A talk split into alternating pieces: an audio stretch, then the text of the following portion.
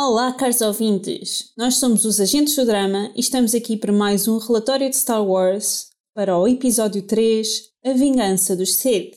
Eu sou a Rita e temos também o Pedro. Olá! E a Cláudia. Olá! Vamos a isso!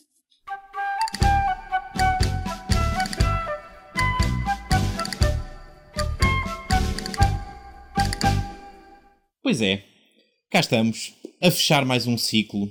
Eu gosto muito quando os ciclos fecham. É mentira, não gosto. Não gostas? Lido muito mal com. o- Não, sabes que eu lido muito mal com o fim das coisas. Mas como este não é exatamente um fim, É um fim e um começo. é Sim. isso. ah, pronto, tá- tenho assim um gosto agridoce na minha alma. Eu gosto que este filme seja o fim da participação do Hayden Christensen na saga de Star Wars. Eu- essa parte gosto muito. Por agora, Rita, por agora. Sim, depois puseram lá uns hologramas deles nos filmes, nas, nas- nos filmes a sério, não é? Uhum, uhum. Ah, Ai, nos filmes a sério. não, são as prequelas, pronto. Mas pronto.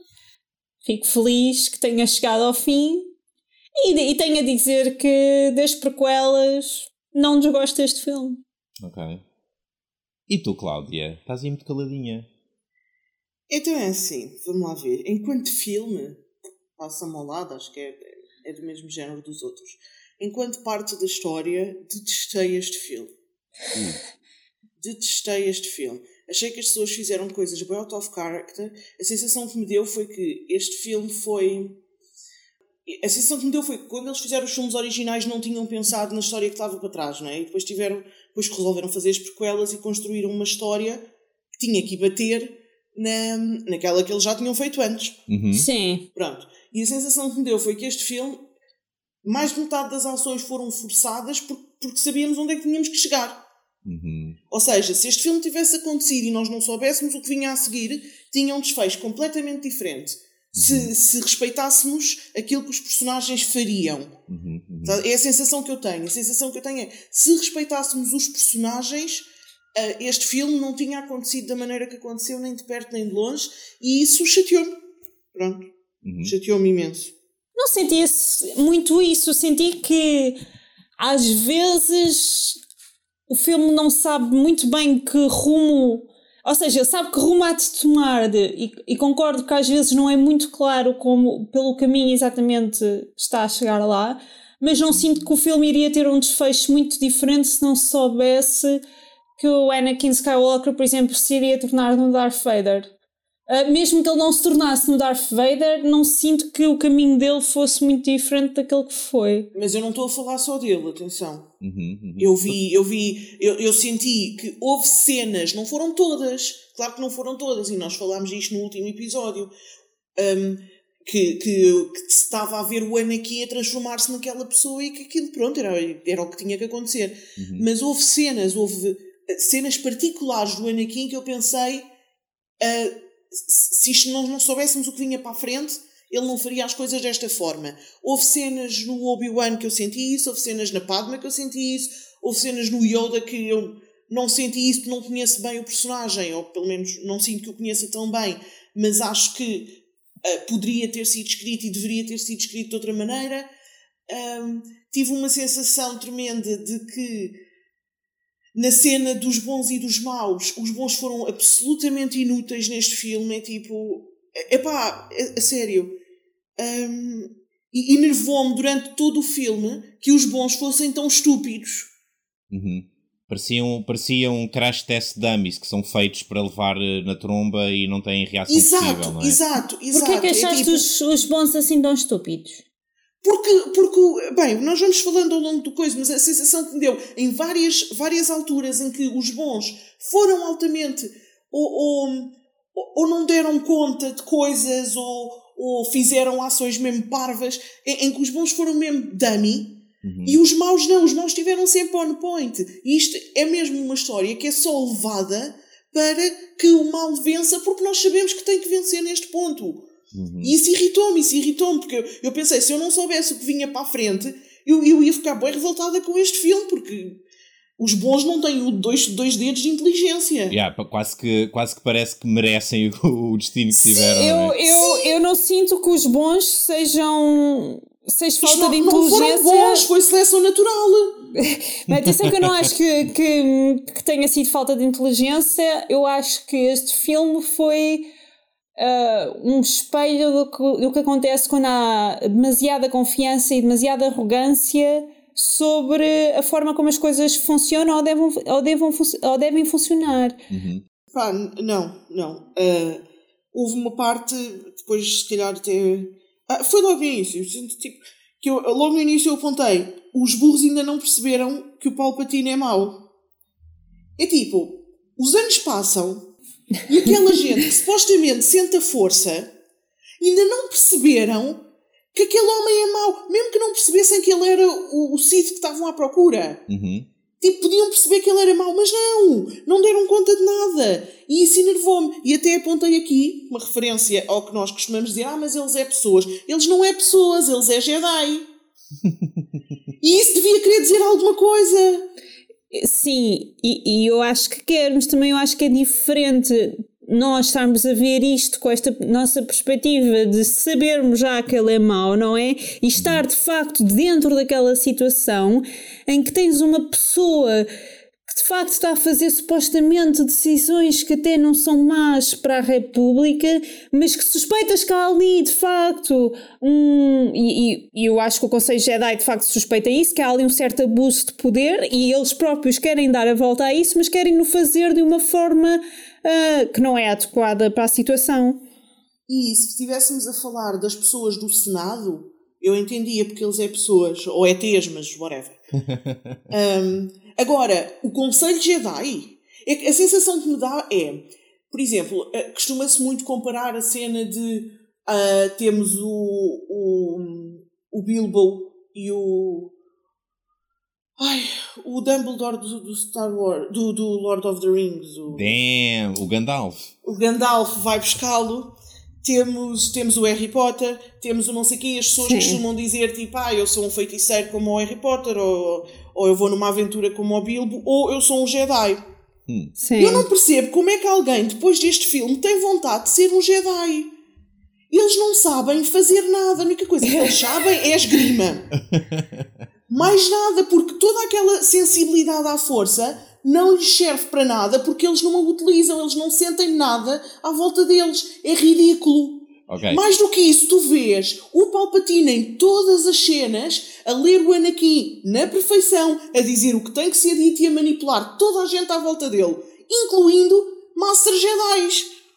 É tipo, epá, é bem frustrante. Yeah. Eh, eh, Eu, eu percebo isso. Proponho que muitos dos fãs que, que entretanto dizem ah, eu gostava de ser um Jedi ou identifico-me com um Jedi, são capazes de ter visto mais material do que tu, eh, nomeadamente as séries de animação, os jogos de vídeo. Existem alguns jogos de vídeo que foram canon durante muito tempo e alguns que ainda são, e que se calhar eh, pronto, mostram, dão- dão-te uma perspectiva diferente sobre o que é ser um Jedi e como viver pelo código dos, dos Jedi. Ah, e talvez seja por isso que, que ser um Jedi pode ser uma coisa desejável para quem quer brincar à, à fantasia. Eu também Ah, disse com base neste filme, atenção, porque, porque efetivamente neste filme eu não os vi, foram contra o código. Mas tipo o conselho todo. Ninguém quer saber. Foram Atenção, atenção que eu concordo contigo que o, com o conceito de Jedi neste filme é péssimo. Aliás, é péssimo. Tem ali um momento de salvação que é o Yoda no final do filme. É já depois de quando- when all when the shit hits the fan, Yeah. o Yoda está lá e tenta salvar o dia e mesmo assim não consegue. Em boa e- verdade, o Conselho Jedi é tão péssimo que o Império Galáctico é formado. Exatamente. Mas lá está, mas é que a sensação que me deu foi isto foi seleção natural. Eles foram tão maus, incluindo naquilo que supostamente é a especialidade deles, que é sentir a força e utilizá-la para o bem, mas, mas acima de tudo, sentir e perceber o que se está a passar à volta deles. Eles não conseguiram fazer isto.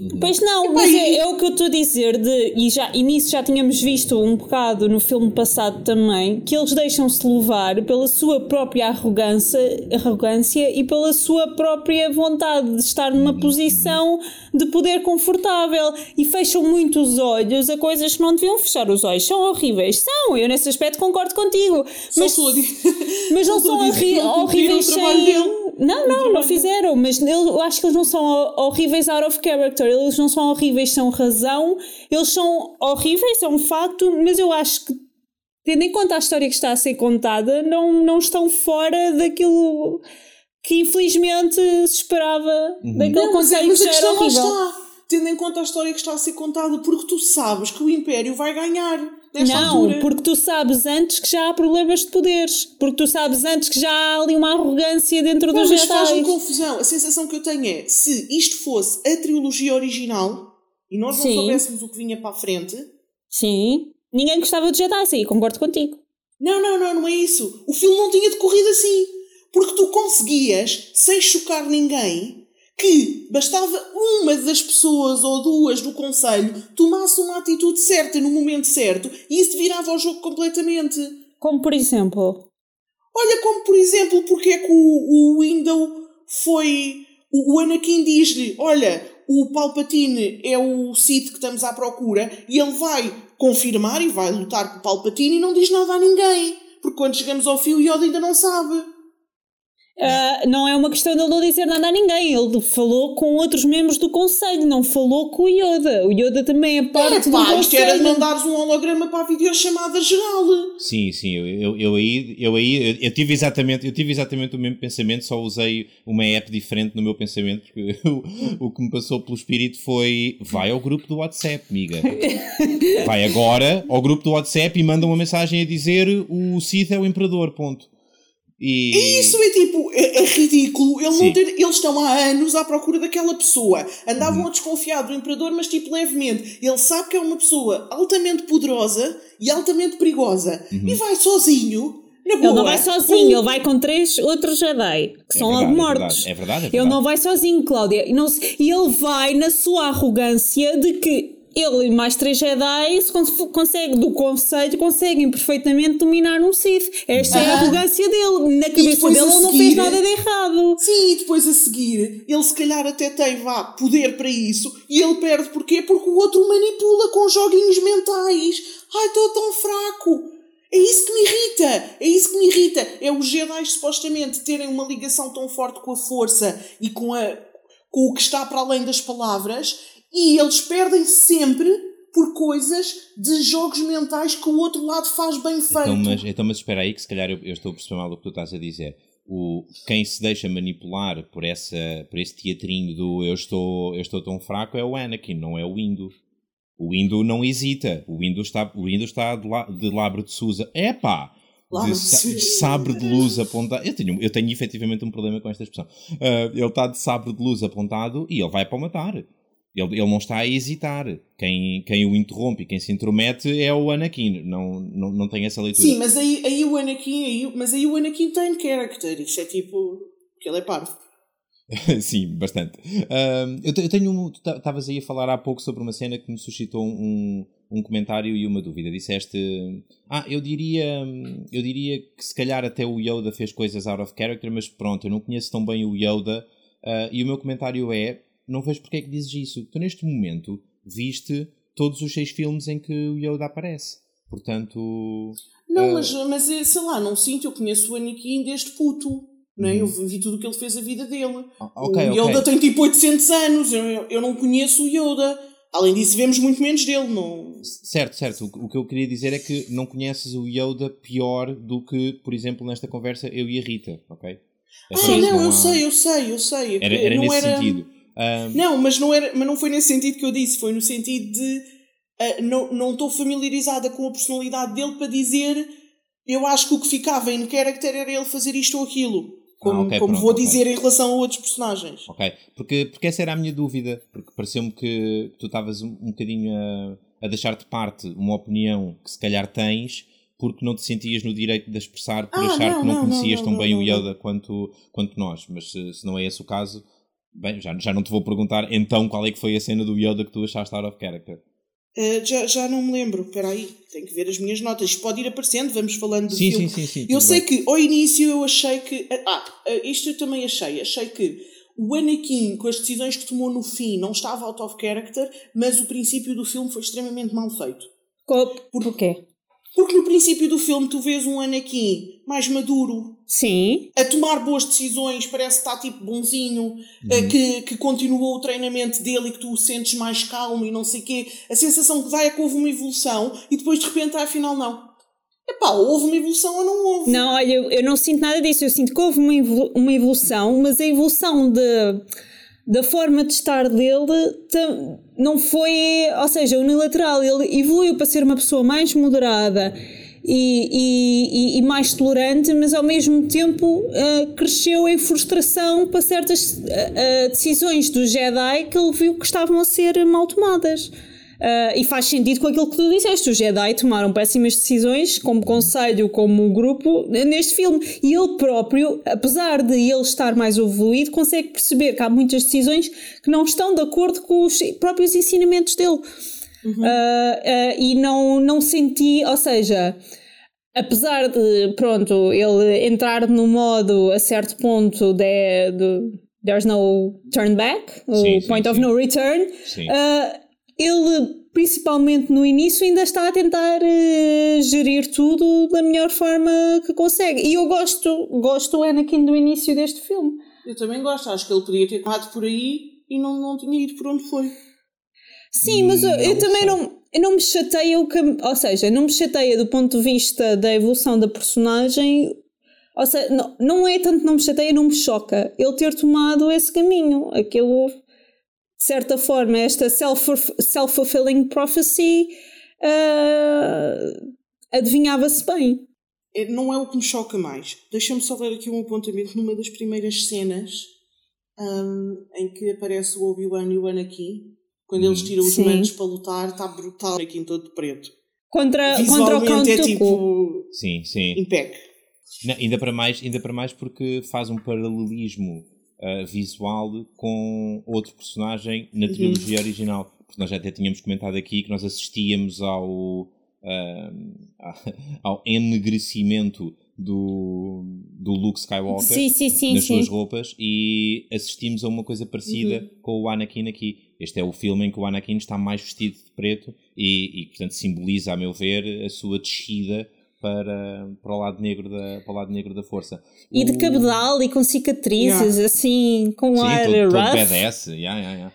Um, há uma cena que há, uma cena que me deixa deixa-me bem não, não sei exatamente como como descrever mas faz-me a, a, propósito de uma coisa que a Rita disse o, o Anakin no, no início ele toma decisões que são contrárias ao código do Jedi e ainda não é por causa do gatilho dos sonhos. Ou seja, Sim. Um, é, é, o assassinato do, do Count Dooku Sim. mostra que ele estaria, já estava, e a meu ver ia continuar a estar, se calhar ia chegar lá de uma forma mais lenta, mas ele já estava num caminho irreversível. Uh, não seria preciso o, o, tal gatilho dos sonhos. Eu, eu, não sei qual é, é a opinião que vocês acham, quem é que lhe está a dar aqueles sonhos, isto é uma coisa que eu já levantei no passado, se é o, se é o imperador que lhe mete aquilo na cabeça ou se é, ou se, ou se é mesmo dele. Um, mas, mas independentemente da fonte, aqueles sonhos são o gatilho para, pá, para, uhum. para o passo final uh, para, dentro da, para dentro da máscara. E, mas o, o caminho já estava a ser trilhado, já, já tinha sido trilhado nos filmes passados, e, e mesmo neste, antes desse gatilho, já estava ali. O, o, o Vader já estava a começar a espreguiçar-se como quem acorda numa manhã uh, na, naquela cena. E, e, e, nesse sentido, eu acho que faz. Pá, bate certo com aquilo que, com aquilo que conhecíamos do, do personagem. Esse caminho era, era aquilo que era esperado dele. O que eu. E aí concordo um bocadinho com a Cláudia.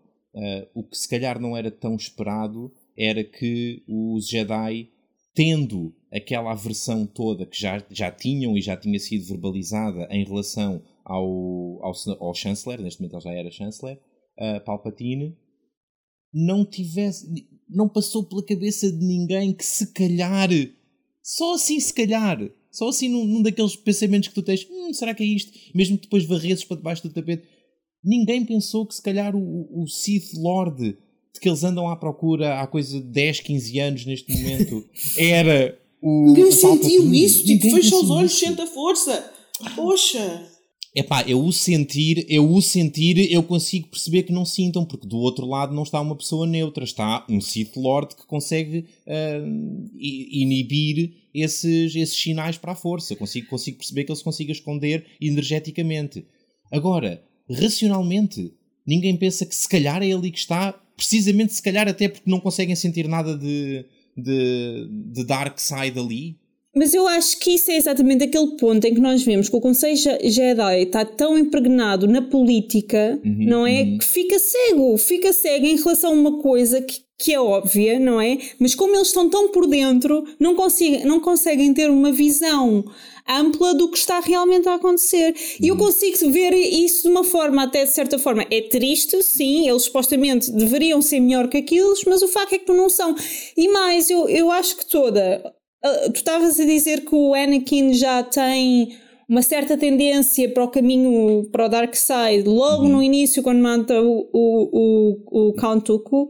E eu concordo plenamente mas eu acho que isso para mim é o que faz ah, ah, o caminho do, do Anakin nesse sentido até bem feito porque não é apenas uma coisa, uma insegurança que o leva a esse caminho, são vários aspectos da, da personalidade dele, desde a arrogância, desde o facto de ele ser uma pessoa que gosta efetivamente de poder e nós vemos isto Vimos isso antes, vemos isso ah, de várias formas, ah, de ser um- um- uma pessoa impulsiva e depois ainda ter associado a ele toda aquela ansiedade ah, por tudo o que se passou com a mãe, toda aquela emoção, não é? É um- não é apenas um fator que o leva nesse caminho, na verdade é uma convergência de fatores, mais incompetência de todo o Conselho Jedi, Yeah. que levam àquele caminho tão mau e não É. sinto que seja que aquele caminho aconteça porque teria porque já existem filmes anteriores o, fil- o que teria de acontecer eu na verdade até acho que esse caminho baseado nesses aspectos que são construídos do, do Anakin até está, Eu- eu- bem, eu- está bem desculpa, explorado Deixa-me só dizer uma coisa. Eu concordo que o caminho até esteja bem explorado. Não concordo com uma coisa que tu disseste aqui que o Sousa disse antes, que foi. hum, ah, Sousa, tu disseste o caminho irreversível. Não acho, não acho que seja irreversível. Acho que, por exemplo, acho que no momento em que ele matou o Count do Cu, ele estava ali com sentimentos de conflito. Ele ainda disse: Não, não, vamos prendê-lo. E depois vai o senador e influenciou e não sei até que ponto só com palavras, porque nós sabemos que ele tem uma, uma capacidade muito grande de interagir com a energia, não é? E com a força. Portanto, o, o Palpatine é que lhe disse: Não, não, temos mesmo é que o matar. Para choque do Count Dooku que fez uma cara do género Dude Yeah. Quase tive pena dele. Houve montes de momentos em que eu senti que se ele não estivesse a ser manipulado diretamente pelo, pelo Palpatine, ele teria conseguido hum, ter a atitude certa e puxar do código Jedi daquilo que lhe ensinaram e ter a atitude certa. E nesse sentido não acho que o caminho fosse irreversível. Porque, mais uma vez, incompetência do Conselho Jedi, Sim. vamos lá ver. Nós vemos em várias situações a dizer epá, não confio naquele Palpatine. Nós vemos em várias situações a dizer o Anakin é uma bomba relógio, ele tem ali muita coisa, muitos sentimentos, ele ainda não está bem treinado, ele é arrogante, ele é isto, ele é aquilo, ele é muito poderoso, não é? Porque tem, tem uma ligação com a força muito grande, etc. E vemos-nos a dizer várias vezes: epá, aquela relação do Palpatine com o Anakin, que não é bom. Mas ninguém faz nada. Certo, certo. não, eles fazem, eles pedem ao Anakin pedem ainda ao que Anakin. informalmente Olha, está bem, pedem ao Anakin. Então, tá- quer dizer, não podes Aliás, pedir eles não pedem ao Anakin, pessoa- eles pedem ao mestre do Anakin para o tentar convencer a dar o input do Palpatine E ele dá. para o Conselho Jedi. E ele dá. Ahm, até Mas a questão não é o contrariada. input. Sim. A questão não é o input, porque isso, isso dizerem para ele espiar também achei super mal, que isso vai contra o código. Não admira que ele depois ache que o código não serve para nada. Vai contra o código? Vai, ele diz isso. Ele diz que isso vai contra o código dos Jedi. Porque, porque é tipo. hum, os Jedi tipo, são pela verdade, não é? Para ele estar ali a espiar uma pessoa. E os Jedi supostamente estão, são leais ao Senado e mais não sei o que, e o gajo é o senador. Tipo, queres? Falas com o senador, não vais pôr uma pessoa a espiá-lo, à rebelia dele. Então, Ok, ok. não é. E, e depois não admira que ele depois tenha um desprezo pelo código. Se todos os mestres não o deixam ser mestre Jedi, mas todos os mestres acima dele mandam-no tomar decisões e fazer coisas contra o código. Sim, sim, sim. Eu, eu, eu não discordo da maior parte das coisas que, que, que tu tiveste a dizer, mas acho que se olhamos para as ações do Anakin. E as únicas justificações que encontramos são, por um lado, a interferência manipuladora do, do Palpatine e, por outro, a omissão ou o mau exemplo do Conselho Jedi, onde é que fica a responsabilidade do Anakin? Ah, não, não, não, mas eu, eu não não estou a tirar a responsabilidade. Eu acho que o Anakin efetivamente estava num mau caminho e tinha potencial para este mau caminho. Eu só estou a dizer que não era irreversível se as influências à volta dele tivessem sido diferentes. Estou a dizer que poderia ter havido outro caminho, tipo, se eu não soubesse o que vinha para a frente e eu quisesse reescrever este filme com outro fim, eu conseguiria de uma maneira que não ia chocar o telespectador que não conhecia a história. Estás a perceber? É essa a sensação que eu tenho. Talvez, talvez. Um, não era irreversível. Acho, acho que havia capacidade de redenção ainda dentro do caminho dele. Mas tanto há capacidade de redenção que depois há uma redenção, não é neste filme. Ah, está bem. Sim, acontece anos mais tarde e, e, e, e efetivamente acontece. Não é em tempo útil para, para, para salvar eh, pelo menos Alderan, não é? Yeah. Eu tenho, pá, desculpem, mas eu tenho Alderan entalado na garganta. Há cinco filmes, não consigo superar aquilo. Oh, oh, Rita, tu disseste aí uma coisa que, que, que me suscitou um, um comentário.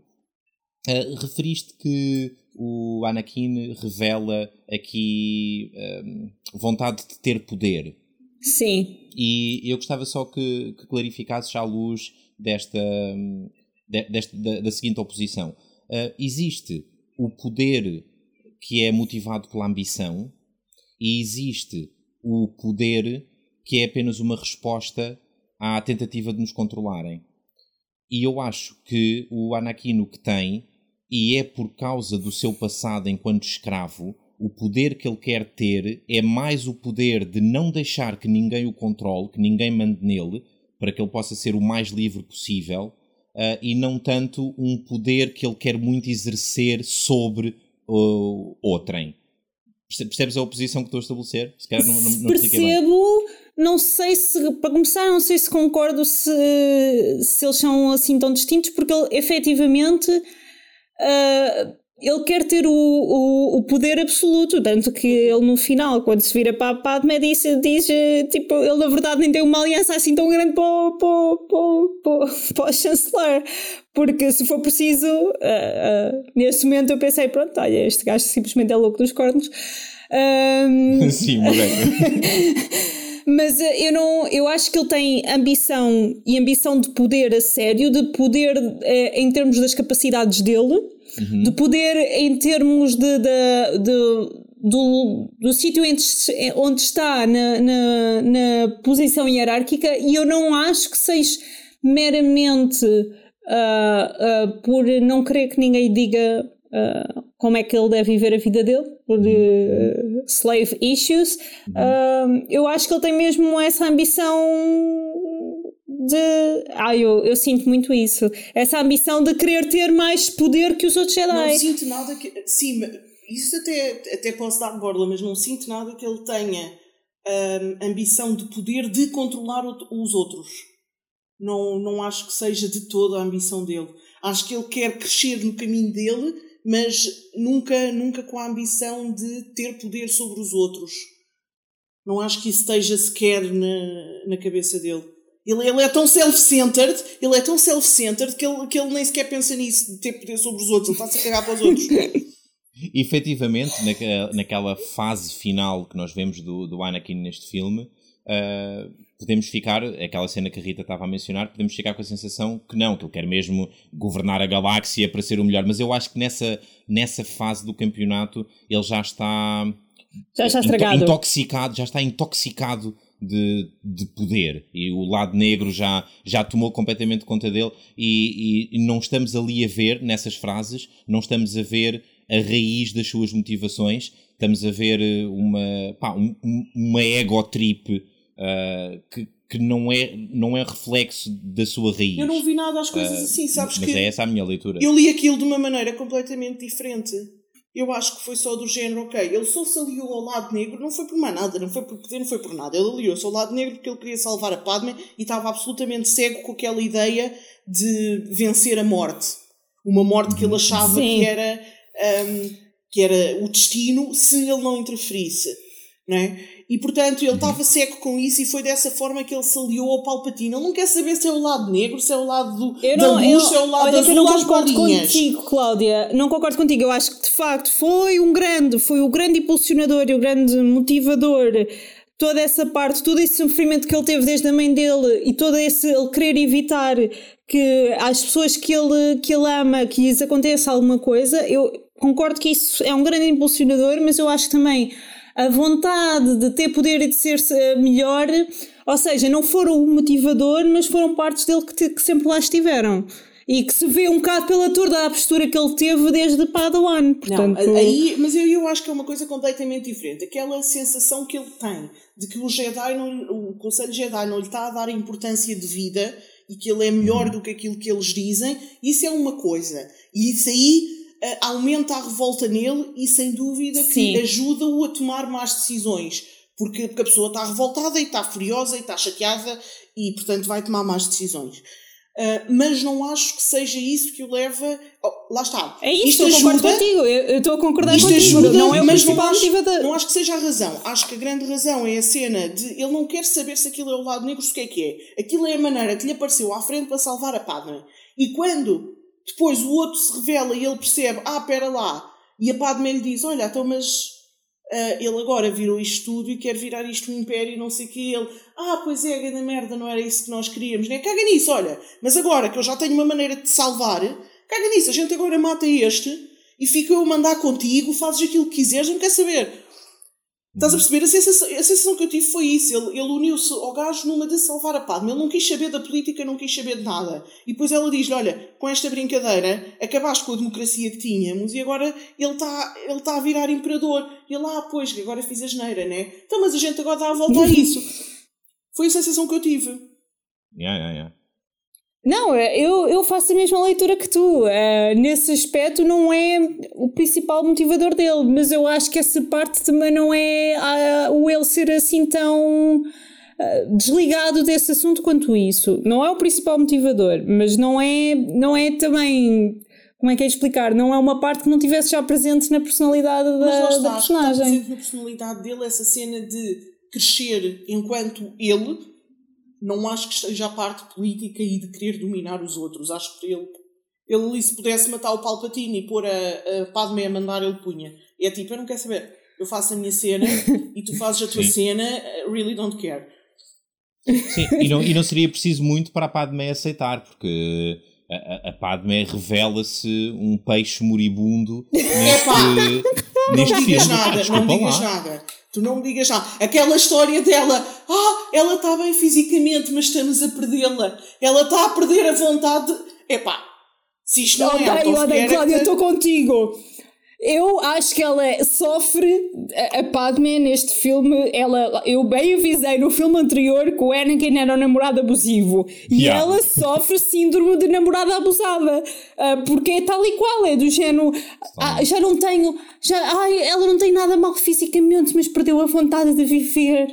Opa, não, e mesmo durante, o filme, meu. durante o filme, Sim, as coisas ela que, ela, com... que ela vai dizendo, as desculpas que ela arranja, que às vezes nem são desculpas, às vezes é só um bloqueio. Uhum Estão-lhe a dizer: olha, eu tenho aqui a prova de que determinada coisa aconteceu. O Anakin é do lado negro, ok? Ele mudou. Não mudou nada, eu não acredito nisso. Não, a sério. Tipo, o Anakin eu vi filmes. Uma data eu vi... de criança... yeah. o, Anakin o Anakin mandou, matou uma data de criancinhas no templo do Jedi. Não foi nada. Não, não Ele pode ser, não pode ser. Aquilo passou, aquilo, aquilo era, era ali a oportunidade-chave para ela dizer: Olha, meu amigo, adeus, eu sou, eu sou mais eu.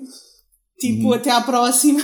Mas se calhar temos todos uma lição a aprender com isto, porque isto mostra que se calhar se tu começas um ataque dos clones a ignorar as red flags, acabas num Revenge of the Sith a, a morrer porque não tens vontade de viver. A morrer apaticamente, a morrer apaticamente. Eu, a mim mata-me Uh, também um bocadinho ver uh, uma das personagens que supostamente era uma personagem forte e capaz, uhum. e, e, lá está. Eu, no início do filme passado, uma das grandes questões que levantei é o que é que esta gaja, não é? Que é muito mais accomplished na vida sim, do, que, sim, do que este sim, miúdo, vê neste miúdo, como é que ela se deixa levar por um caminho que depois é, é uma alforreca. Ela Sim. é uma alforreca neste filme. Eu acho que há é. duas coisas, há, há, há, duas coisas, bem, se calhar não há duas, porque na verdade só me consigo lembrar de uma, que podem explicar isso. E que é, parece-me, o facto de profissionalmente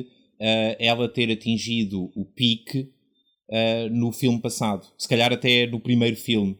O que, é que a, o que é que a Padme fez com a vida dela, com a vida dela, profissional, uh, no, no Senado, desde o primeiro filme. Nada. A Padme ficou reduzida, esvaiu-se de tal forma que ficou reduzida a um recipiente para os filhos do Anakin.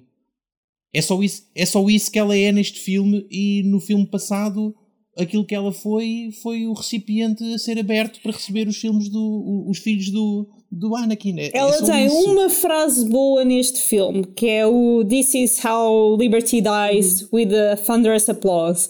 Yeah. E é o, é o único contributo positivo que ela faz o filme inteiro. É uh...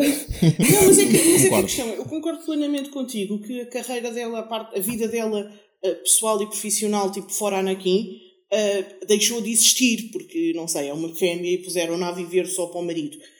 Um, mas além disso, mesmo, mesmo que fosse só isso, mesmo que ela só tivesse o Anakin na vida, uhum. ela não deixa de ser ela. E lá está, nós vemos nesses momentos em que ela lhe diz, tipo, Dude, acabaste de arruinar toda a sociedade. E quando ela diz isso de é assim que morre a liberdade, nós vemos que a Padme e as ideias dela estão lá. Sim. E ser a maneira como, como, como o Anakin virou, aquilo devia ter sido um gatilho para ela tipo, virar e dizer, tipo, dude, olha, Sim. eu sou mais eu. Além disso, ela tinha dois filhos para criar, mesmo que ela achasse que era só um. Pronto, não interessa. Ela tinha um filho. O mínimo era não perder a vontade de, de, viver, mas não fosse para criar a porra do filho. Que tinha um pai que estava a matar crianças. Yeah. É tipo, o quê? Como é que tu te deixas morrer assim? Ah pá, ridículo. Totalmente esvaída de capacidade de ação Tá, tá, pronto, é um... Até na morte, a morte, eu estou com a Cláudia, a morte, a morte dela foi, foi muito revoltante. E eu já achei a morte dela. Eu lembro-me de ver este filme no cinema pela primeira vez e eu achei esta morte tão idiota. E agora estou a ver este filme 15 anos depois e acho esta morte muito idiota. Yeah. Uh, eu tenho medo de continuar é... a ver, porque se a Leia sai à mãe, agora que namora com o Han Solo, esquece, vai tipo morrer para lá alguns. tu tens na tua cabeça que a, que, que a relação desses dois é, é muito pior que a relação do Padme e da Anakin, mas eu nesse aspecto acho que é muito mais equilibrada. Sabes porque é que é equilibrada? Porque o Han Solo não tinha um Sith Lord a fazer-lhe a cabeça. Porque se tivesse, tinha sido muito pior. Pá, não Porque sei, o, não sei. o Han Solo também tinha lá a arrogância e a estupidez toda que se tivesse alguém a fazer-lhe a cabeça também virava. É pá, mas era uma arrogância de todo um outro nível. Não, não, não é? interessa. Olha, não gostei. Vou dizer que outra coisa que não gostei. Porque eu acho, eu até escrevi aqui: uh, o Anakin é manipulado pelos lados todos. Tipo, todos os lados estão a manipular Sim. o rapaz. Os, os, os Jedi sabem coisas sobre ele, sabem da profecia, têm medo que aconteça isto ou aquilo, têm a noção que a relação dele com o Palpatine não é simpática. E durante estes anos todos nunca são capazes de, de o pôr ao corrente. Olha, estão a fazer o mesmo que o Dumbledore fez com o Harry Potter. É tipo, não lhe vou dizer nada que se foda. Dizer merda-te. Uhum, uhum. e depois dá, dá asneira. Dá asneira porque as pessoas, quando não têm informação, tomam decisões erradas. Pronto. Sim, pelo, menos decisões desinformadas. É? Depois, o que é que acontece? Temos um Palpatine que consegue. Agora nem vou falar dos Jedi lerem o Palpatine, que pronto, vamos deixar isso lá atrás. Mas temos um Palpatine que consegue ler o Anakin, pá, como, como um livro aberto. É tipo, ele olha para o Anakin e tá, tá, tá, tá, tá, sabe tudo o que se está a passar naquela cabeça. Mas depois temos um conselho de Jedi que embirra tanto com o puto que não é capaz de fazer a mesma coisa. Então, eu acho que o Yoda tenta, atenção, não, não, não, Cláudia, dizem, eu acho... É precisamente aí que eu vou. Dizem sempre a coisa mais errada possível. Então, o rapaz vai procurar ajuda no Yoda e dizer: é pá, olha, estou a ter uns sonhos. Para começar, eu não sei como é que as outras pessoas não sabiam que a Padme estava grávida dele, o Palpatine sabia. Pronto. O Obi-Wan também. O Obi-Wan soube depois, mas perguntou à Padme. O Yoda então... não foi capaz de olhar para o Anakin e perceber. É isso que me faz confusão, faz-me confusão. Como é que eles. Mas porquê que dizes que o Yoda não percebeu? Eu acho que eles estavam a fazer tipo balas do género. Não, não, a gente não sabe de nada. Não, Pronto, tá bem. para o lado. Então, olha, se percebeu, não... se percebeu, tomou uma atitude muito mal tomada, que foi quando o Anakin foi, lhe foi lá dizer e foi procurar, repare, ele não foi falar com o Palpatine, ele foi falar com o Yoda. E foi dizer: é pá, olha, estou a ter uns sonhos assim assim, e está a mexer comigo, estou coisa. E o conselho dele é: let go of everything you fear to lose. Sim. Sim. Que é o... Então quer Sim, o que é, é que o Yoda lhe podia ter dito de, de diferente que fosse uh, razoável para o personagem que nós conhecemos? Olha, não sei, mas acho que não é razoável o homem amar alguém e tu dizeres: olha, filho, não gostes tanto ao ponto de ficar chateado quando ela morrer. E a vida. Oh, oh Cláudia, Cláudia, acho Cláudia, não, não. Aí tens, que, não, aí tens que pôr o contexto, Cláudia. Não, não, não. Eu acho que aí tens que pôr o contexto de que aquilo, eles, eles são Jedi, uh, esse tipo de relacionamentos. Uh, uh, é evitado pelo Jedi por uma razão. O attachment leva ao tal medo que leva para o Dark Side e toda a gente sabe isso. Daí o, o conceito que o Yoda dá, independentemente do que ele sabe ou não, é o conceito que ele acha correto, que é Uh, todos nós temos que aprender a let go. É, é, eu, eu percebo que para, para a pessoa que é o Anakin, não é? Seja um conselho que nós vemos, é pá, tipo, isso não é o melhor conselho isso. para se dar a, a, um miúdo que já por si é meio problemático, mas eu não, sinceramente não estou a imaginar o Yoda a dar o, eu até acho que é o conselho mais sensato que o Yoda Não, pode dar. é um conselho sensato. Se estivéssemos a falar do livro Os Conselhos do Yoda que era uma coisa geral para a população. Agora, best-seller da FNAC. Estamos a falar de uma, de uma, conversa que ele está a ter. Para começar, eu não percebo como é que o puto cresceu ali. Eles sabiam que se calhar o, o Obi-Wan não, não tinha capacidade de, para lidar com, com o Anakin. O Anakin é muito mais forte. É tipo, o Anakin é tipo como um cão gigante e o, o Obi-Wan é tipo um franganote não consegue com a trela. Tipo, não dá, uhum. não dá. E eu não percebo como é que o Yoda e o, e o Windu não se foram chegando à frente para guiar o Anakin, que, que teve ali com eles, né? Tipo, deste puto, e para, para guiá-lo em certas coisas. E acho que nesse momento, tudo bem, se fosse o livro dos conselhos do Yoda, era o conselho uh, sensato a dar por parte de um Jedi. Acho que se ele lesse o Anakin como deve ser e sabendo a personalidade que ele tem e sabendo que naquele momento já não havia let go do, do attachment que ele tem com a Padme. Tipo, o attachment já lá está, o medo já lá está. Esse já não era o conselho certo. E o Yoda não conseguiu ver isso. É isso que me faz confusão. Não, eu não, eu não, consigo, eu não concordo contigo. Eu não acho que, que. Eu acho que o conselho foi o conselho certo. Let go. Não, tipo, tu estás nesse caminho, mas se calhar não é nesse caminho que tens ah, que tá estar. Bem, então olha, e... let go agora até amanhã e pronto, agora arruinas a galáxia. Olha, eu, eu, eu acho que uh, eu aqui estou com a Rita, eu acho que o Yoda não lhe podia ter dito outra coisa. Não, não, não havia outra coisa para, para se lhe dizer. Essa é a, é a, primeira cena que queria dizer. Não, não há um melhor conselho. A outra coisa que eu queria dizer é que o, a razão pela qual o, o Palpatine consegue ler o Anakin de uma forma que o Conselho Jedi não consegue é porque o livro que o Anakin é neste momento foi também em parte escrito pelo próprio Palpatine. E portanto é natural que o Palpatine consiga ler aquele livro melhor do que ninguém, porque ele contribuiu para, para a confecção da, daquele livro. E, e, portanto isso eu acho, eu acho razoável. E se me perguntares, então e porquê é que o, o Conselho Jedi não escreveu o livro da mesma maneira que o Palpatine escreveu? A única resposta que eu te consigo dar é, eles são Jedi, não são Sith.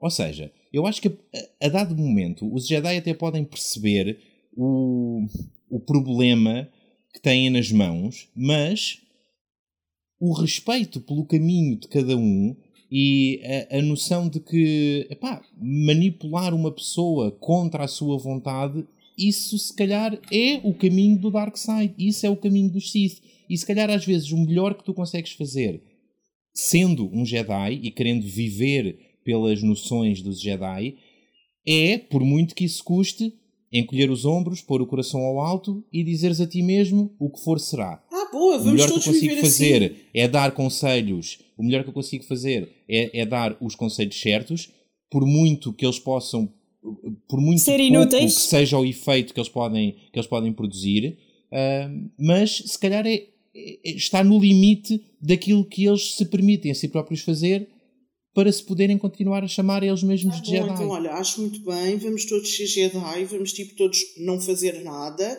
é assim que as sociedades acabam, é assim que as, que as guerras acontecem, boa. Não, não concordo que seja o não fazer nada, mas eh, lá está, é, eles têm aquele código. Eu, não, eu, eu sinceramente, sim, também foi difícil para mim ver o Yoda a dar aquele conselho a uma pessoa que eu sei que não vai ouvir. O Train yourself to let go of the things you fear to lose, que é um excelente conselho. Eu consigo perceber, e o Yoda também certamente. Aliás, eu acho que o Yoda tem esperança que, que o Anakin consiga levar alguma coisa dali. Ah, ah, e, e, e, como é óbvio, acaba por não ser suficiente. Mas eu, eu não imagino o Yoda dizer. E acho que. se- lá está, eu concordo com o Pedro. Se o Yoda fosse dizer alguma coisa, já entraria se calhar no caminho de tentar manipular aquela Eu não pessoa. sei, mas é assim, por exemplo, ele disse assim: hum, isso dos sonhos das premonições é uma coisa difícil. E nós vemos o Yoda muitas vezes a dizer que o futuro não é uma coisa fechada. E portanto, quando temos aquelas premonições, Sim. se calhar ele podia ter dito outra coisa, podia ter, podia ter por exemplo, hum, arranjado maneira de tentar que o Anakin desvalorizasse um bocadinho mais os sonhos.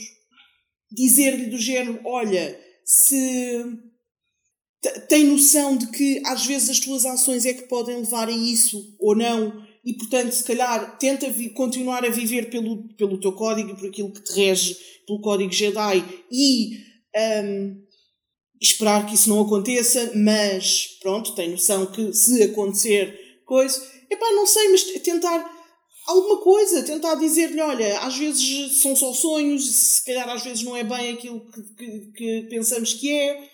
Pá, não sei, não sei, acho que havia mil e uma maneira. Dizer-lhe, por exemplo, que ah, se calhar até dar um toquezinho e dizer não há maneira nenhuma de evitar a morte, independentemente da forma como utilizas a força, apesar do outro lhe dizer tipo, há coisas que eles não sabem, não sei o quê. Mas olha, isso, era, isso seria uma mentira. Para quem defende que os Jedi vivem pela verdade, o Yoda naquele momento já sabe, porque o, o espírito do Qui-Gon já anda a comunicar com ele, o Yoda já sabe, e isso é aliás uma das coisas mais irónicas de, de todas na, em toda a saga da Guerra das Estrelas, é que os Sith busquem a conquista da morte, busquem a imortalidade e na verdade sejam os, os Jedi que, que a conseguem alcançar. Um, mas, mas isso seria uma mentira. O Yoda, se, se o Yoda lhe dissesse, olha, não dá para, para conquistar a morte, seria Mas uma calma, mentira. eh, porque é assim, essa cena de desvaneceres na força e ficares ali não é exatamente o que ele queria fazer com o Padme. Ele queria evitar Uhum. a morte. Não queria, tipo, morrer e ficar em espírito para vida, para sempre. Ok, mas ok, tudo bem. Uh, estabelecida, estabelecida essa diferença, uh, mesmo assim, se calhar o Yoda sabe que os Sith têm formas, como é que o Palpatine diz? Unnatural. De uh, conquistar, uh, conquistar a morte. Portanto, novamente, seria uma mentira se o, se o Yoda lhe dissesse: Olha, isso que tu estás à procura não, Não, mas existe. o Yoda, A o Yoda é existe. tipo, olha, é. O Yoda diz-lhe mesmo, tipo, a morte faz parte da vida, nós não podemos fazer nada, só tens que aprender a, tipo, não te lembrar da pessoa e, e não, não pensar nela ah, e não, não gostar dela o O suficiente. que o Yoda lhe diz é que a morte é uma parte natural da vida. E Sim. efetivamente isso é em linha com aquilo que o Palpatine diz. Porque o Palpatine diz que para vencer a morte existem formas pouco naturais ou formas não naturais. Bem, não sei. Acho, acho que ele podia ter lidado de outra maneira com o Anakin. Acima de tudo, acho que independentemente dessa cena, acho que nos 20 anos anteriores ele podia ter lidado de outra forma Uhum. com o Anakin. E podiam ter conseguido guiar aquele miúdo de outra maneira. Mas pronto. Epá, acima, acima de tudo poderiam ter conseguido lidar, Guiar. como é que tu disseste, guiar aquele miúdo ah, se aquele miúdo fosse um miúdo diferente. A verdade é que, é que por, por razões, eu, eu, eu acho que a raiz está no facto de ele ter, os primeiros anos formativos dele terem sido vividos enquanto escravo. Eu acho que essa é, essa é talvez a maior fatia da, da definição da personalidade daí para a frente do, do Anakin. Mas, mas a verdade é que se ele fosse um miúdo diferente, as coisas podiam ter sido diferentes. Mas não, ele sempre foi, ele sempre foi este miúdo que lidou quase sempre em termos absolutos. Que é, é essa para mim é uma das melhores frases do Obi-Wan Only neste, neste filme. in absolute. Exatamente. Só os Sith pensam em termos absolutos. Tudo ou nada, sim ou sopas. E, mas mas e atenção que... que... quando o Obi-Wan diz isso, né, é, é um absoluto, não é? Sim, é paradoxal, não é? Sim, only Sith dele in absolute. Eu pensei assim, então, mas tu estás a dizer que só um grupo de pessoas é que faz isso, também é um absoluto. está a giro, está a giro. Mas, mas, mas é, um, é um bocado isso. Era, é, um, é um miúdo que sempre foi um miúdo que com muita facilidade adota posições extremadas, que não busca o, o equilíbrio, não busca perceber onde é que está a pintinha preta dentro da meia laranja branca do yin yang da vida. Uh, e há vários momentos ao longo destes, destas três prequelas em que nós vemos isso. Uh, momentos em que, em que o Anakin, de forma desafiante, questiona os ensinamentos do Obi-Wan. O Obi-Wan diz-lhe qualquer coisa do género. Não sei, não sei se é no primeiro, se é no segundo. Hum, pensando bem, tem que ser no segundo, porque já é o ator adulto. Sim. Um, o Obi-Wan diz-lhe qualquer coisa do género. É pá, mantém o teu pensamento aqui no presente e, e o Anakin diz-lhe, ai sim, no presente, então, mas não estás sempre a dizer que os Jedi devem ter os olhos postos no futuro? Esse, esse género de, de desafio em busca de, em busca de provar que os outros estão errados e que ele é que está certo, uh, isso, isso é motivado por uma visão muito, muito dicotómica da vida, muito preto ou branco, muito sim ou sopas.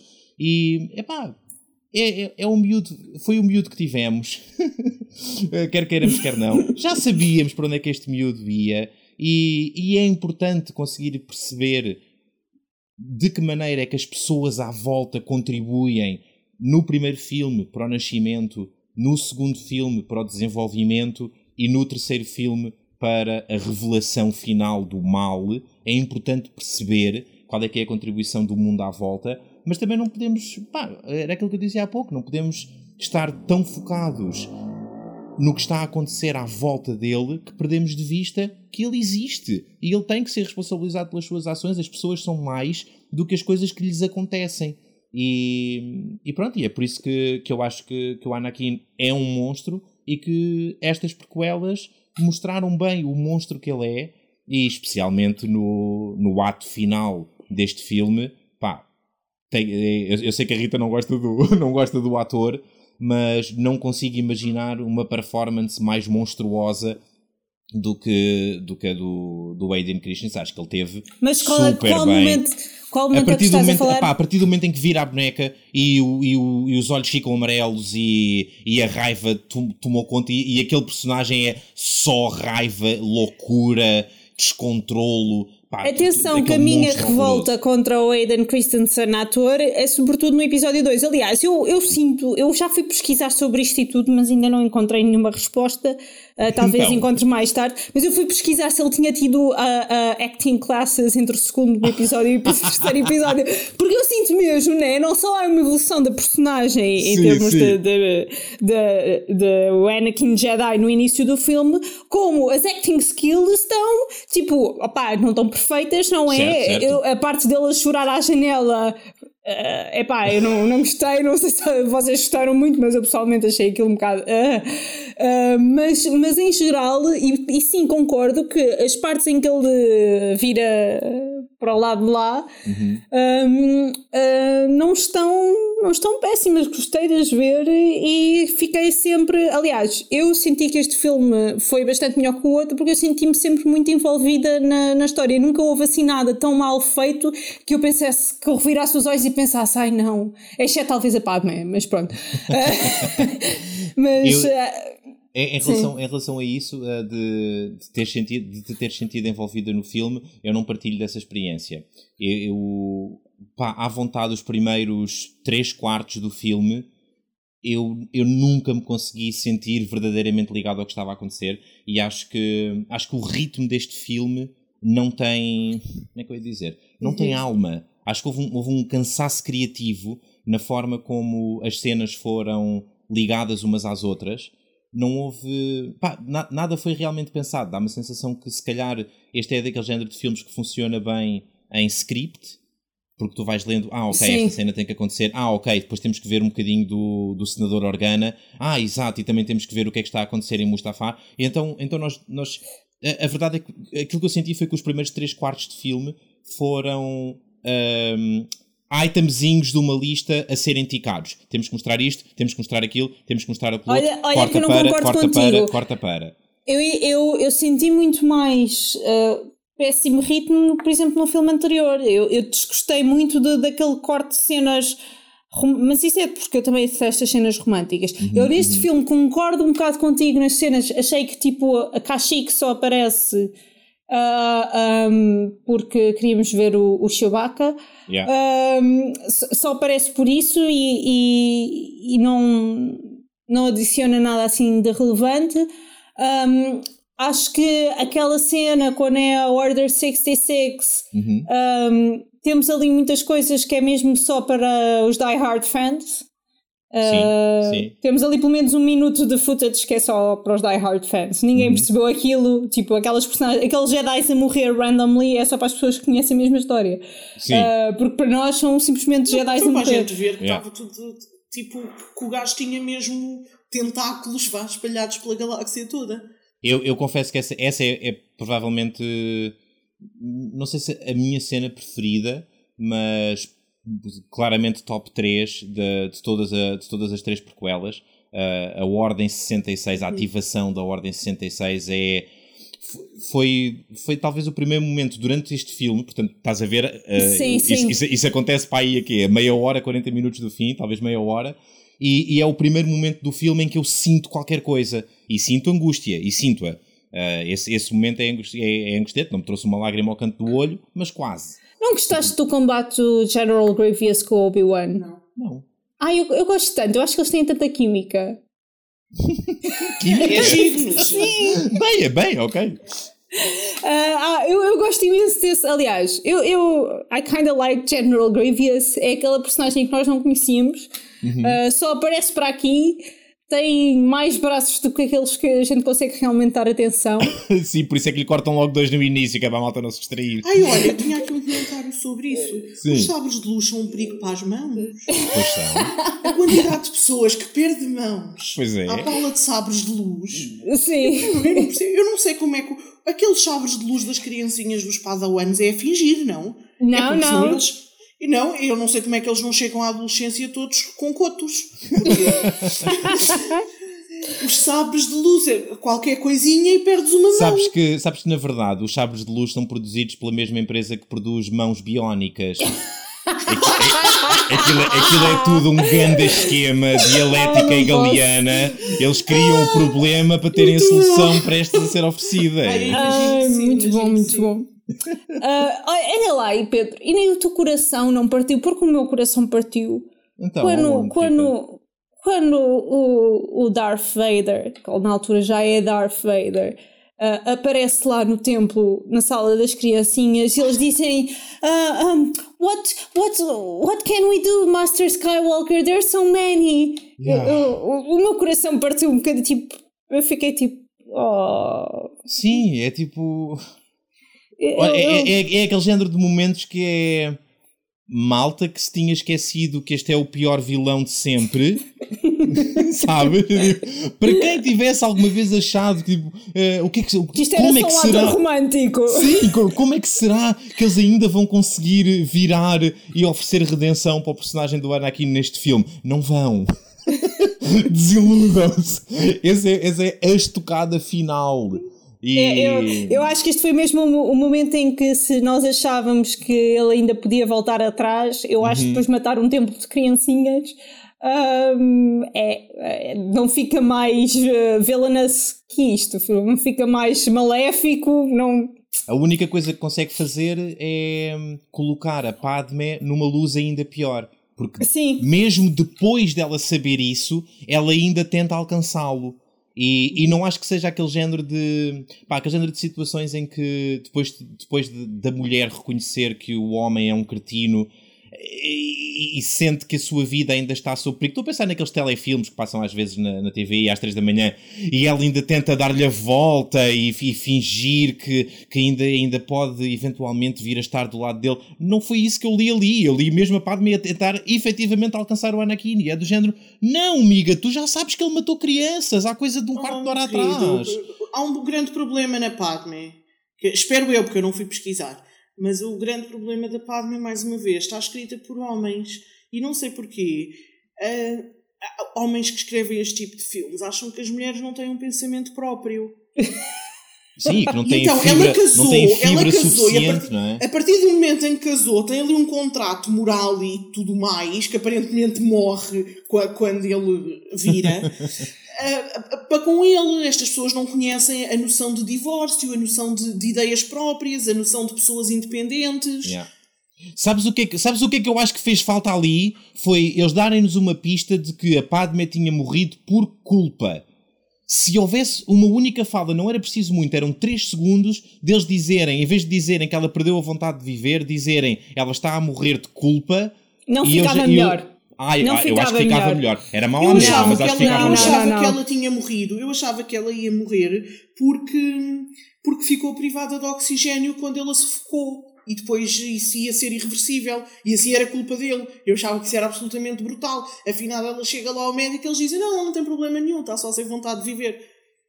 Eu achava mesmo que eles iam dizer que tipo, foi o tempo que teve privada de oxigênio e depois por causa das crianças e não sei o quê. Eu que, concordo com a Cláudia. É assim, a cena dela ter perdido a vontade de viver é, é péssima. Se ela tivesse efetivamente uh, uh, uh, matado, é, lá está, neste momento é o, é o arco de, vi, de vilão que, que nós queremos do era, era, era, era, o que faltava ali, era, era o ponto final que faltava, era ele vendeu a alma por ela e para a salvar e ele o que faria sentido ali era, foi ele que a matou. Ele, num ato de raiva tal, quando a sufocou, foi ele que a matou. Mesmo que ela depois, mesmo que ela que digam assim depois, ah, ela, que ele diga, mas eu vi que ela ainda estava viva. Está bem, mas tipo, ela estava grávida de gêmeos e, portanto, estar ali privada de oxigênio, aquele bocado não é saudável, não é? E ele sufocou-a, atenção, porque há uma parte dessa cena que eu gosto muito, porque ele sufocou-a naquele que vem ser o, o o icon move dele, que é o forced yeah. choke, não é? Yeah, yeah, ele faz ali o forced choke. Nunca o tinhas visto a fazer o forced choke antes. Uhum. É ali na mulher dele que, que, que eu achava, eu achava que ia ser que ia ser mesmo que, que, íamos ter a confirmação de que ela morreu por culpa dele. Sim. E não me venhas dizer, ah, foi um bocadinho, porque foi naquele momento que ela percebeu. Não quer saber. Morrer por, morrer por falta de vontade de viver numa mulher que está grávida de dois filhos e que tinha a personalidade que tinha há dois filmes atrás, epá, não me entra. Eu não, acho que, eu não acho que tenha sido um bocadinho culpa dele, eu acho que foi totalmente culpa dele. Ela morreu, ela morreu por culpa dele. Não, não, não, não. Ela morreu porque não tinha amiba... vontade de viver. Opa, pelo amor Sim, Deus, mas o que, é, o que é que lhe retirou? O que é que mas que poder é que aquele homem tem sobre ela que lhe tira a vontade de viver quando ela tem um filho para criar? Ai, Epá, quebrou-lhe o espírito. Não pega. Quebrou-lhe completamente tá o espírito. Não, comigo não pega. Eu estou com a Cláudia, eu estou com a Cláudia também. ela sobrevive e arranja um psicólogo, tipo, não quer saber. Ela está ali a ter as labor pains todas e perde a vontade de viver. Tens um filho para cuidar. Eu, eu não entendo como é que o Mother Instinct não, não, não kick in. Tens um filho para criar com um pai que mata crianças e que sufoca pessoas de quem gosta. Hum. Tens, um, tens um filho para criar numa galáxia que acabou de virar um império do mal e tens uma posição política e umas ideias políticas e a coisa virou toda. Oh, Cláudia, tiveste posições políticas. Esta Padme, esta Padme ficou completamente bloqueada. Se calhar o Anakin tinha toxinas na língua, não sei. Houve ali qualquer ah, coisa. Certeza. Porque ela, ela, ela, neste filme, ela, ela tem o quê? Pá, umas seis cenas não tem mais do que meia dúzia de cenas, e em duas delas ela está horas a falar sobre o lago e a, e a, e a, a, a nostalgicar sobre aquele, aquele lago onde nós fomos felizes. Ela está completamente bloqueada, presa emocionalmente. A, mulher está tá sem oxigênio no cérebro, não sei o que é que lhe aconteceu. Se calhar é a gravidez que lhe está a correr mal. A gravidez às vezes faz isso, tira um bocadinho de oxigênio ao cérebro das pessoas. Eu, ah, e há uma parte nessa cena antes do Forced Choke que ela, ela diz I don't know you anymore. E eu escrevi Hello sister, you never knew him. Yeah, mesmo a sério. Uh, um, tipo, I don't know you anymore. Eu não sei. Aliás, ela viu o Anakin que, que assassinou uma, uma aldeia inteira de, de, de Sand People, não é? Crianças Sim. e mulheres incluídas. Ele viu o Anakin que foi completamente arrogante e idiota para a única família que ele tinha, que ele tinha viva não é? Uhum. Ele viu esse Anakin e de repente acha muito estranho que ele vá mandar criancinhas para um templo. Epá, é, é, isso, é, é estranho, não é? Mas não é estranho. Atenção, atenção. Eu conheço pessoas arrogantes e que até podem desprezar um bocadinho a família, que não é família com quem eles cresceram e não sei quê, e que não andam a matar criancinhas. Vamos lá não, ver. Não, mas se calhar essas pessoas não andam a matar aldeias inteiras porque, porque houve uns membros que aprenderam a mãe, não é? E estamos a falar exatamente no mesmo Não sei, mesmo nunca lhes prenderam a mãe, como é que eu vou saber? Olha, eu não sei, eu sei que Padme Amidala não foi ao engano. Ela sabia o que ia quando casou com ele e teve muito tempo para fazer uma inversão de marcha e não fez. Sim, e... olha, queres saber uma coisa? Conta-me Até tudo. tinha tempo, mesmo no fim, depois de perceber, quando estava a parir e tinha um filho para criar, em vez de se deixar morrer deixou-se desvanecer na fraqueza. Muito bom. Muito bom. Um, outro, o, o, em relação também. Já me perdi no que é que eu ia dizer. Era em relação. Agora fiquei, fiquei com essa desvanecer da fraqueza. Foi, é ótimo. Foi é bom. ótimo. É ótimo. Um, mas em relação. Pronto. É, não há nada a dizer. Desvaneceu-se na fraqueza. Assim. É a prova que, que faltava de que efetivamente os monstros também amam e os idiotas, os idiotas também, também, não é? E temos aqui uma combinação excelente de monstro e idiota. Yeah. Monstro Anakin e idiota Padme. Totalmente, totalmente. Não, é que depois, e depois as pessoas, tipo os Jedi, não é? Ficam tipo amibas e dizem vamos deixar o rio seguir o seu curso. Depois tu pensas, é só uma casa estragada e quando vais a ver é uma galáxia inteira estragada. Yeah. Yeah, yeah, yeah, yeah. Não é? Era só uma casa estragada e depois vais a ver e tens as galáxias todas, um império galáctico do Raio Parta. Olha, quero fazer um resumo do que eu comecei isto a dizer, que achei muita coisa out of character e gostava de fazer um resumo. Faz, faz. Resumo à vontade. Então, o Yoda, eu não tenho nada que eu diga, aquilo em particular eu acho que foi out of character. Uhum. Eu acho que, epá, para mim, no, no, meu entender, é out of character no geral. Um, ele que, ao contrário, nós vemos no Yoda um tipo de mestre Jedi completamente diferente do Windu. Sim, graças a Deus. E a sensação que eu tenho é que ele é muito mais conectado, é muito mais. E para mim, o out of character dele foi, durante as prequelas todas, não ter visto o que estava mesmo à frente dele. Mas ele, eu, eu acho que ele tenta, só que eu, eu sinto sinceramente que é uma posição difícil. Quando tu estás no meio da tempestade, conseguir ter uma visão ampla do que é que está realmente a acontecer é difícil. Eu, sim, sim, um, sei. Eu, eu, concordo contigo. Mas, mas acho que eu esperava mais do Yoda. Pronto. Eu acho que o Yoda tem que lidar com, com muitas, ou seja, muitas forças, uh, não só da força, mas muitas forças políticas e, e tem uma certa dificuldade. Eu não estou, ou seja, eu não estou a defender o Yoda. Se, se havia se calhar mais coisas que ele poderia ter feito, havia.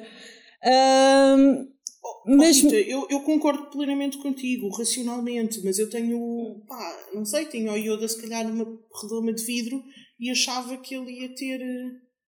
Uh, pá, se calhar porque vimos os outros filmes primeiro e ele, entretanto, teve mais 20 anos para lá no, no retiro espiritual dele uhum. uh, para voltar a recentrar-se e a, e a estar mais ligado à força do que estava nesta altura. Mas a verdade é que eu, com aquilo que vi nos três primeiros filmes e com a pessoa do Yoda que eu tinha na minha cabeça, esperava mais dele. E, portanto, para mim, eu senti um bocadinho out of character ele não, não ter reconhecido mais o que estava mesmo à, à vista dele. A única coisa que pode eventualmente estar a, a toldar-te a visão é talvez alguma falta de atenção a certos detalhes uh, que, que, te possam fazer esquecer ou, ou não perceber que entre o segundo, entre o episódio 2 e o episódio 3, uh, deram, deu-se uma das maiores guerras da galáxia, as Clone Wars. Uhum. E, Durante três e anos. Estes, estes mestres Jedi não eram só mestres Jedi, eles eram generais. E efetivamente Uh, não estou a querer dizer que ah, faltou-te ver a série de animação que fala sobre isso, não, porque acho que as pessoas têm que, têm que ver os filmes e os filmes são canon, e, mas, mas efetivamente, mesmo durante os filmes, há, há muitos momentos em que, sei lá, quando alguém entra numa sala, o personagem que já está na sala está a olhar para um ecrã onde tu percebes que estão táticas de guerra visualmente Sim, explicadas. Sim, com a cabeça ocupada. É isso, no fundo é isso. E efetivamente houve muita missão, houve muito ataque que tinha que ser coordenado. Aquelas pessoas, não, aqueles Jedi, não passam o dia todo a fumar cachimbos do Gandalf na sala à espera que o rio uh, corra pelo, não, pelo seu curso, bem, estás a ver? Tudo bem, mas uh, epá, eu sei lá, eu não esperava isto do hindu, por exemplo.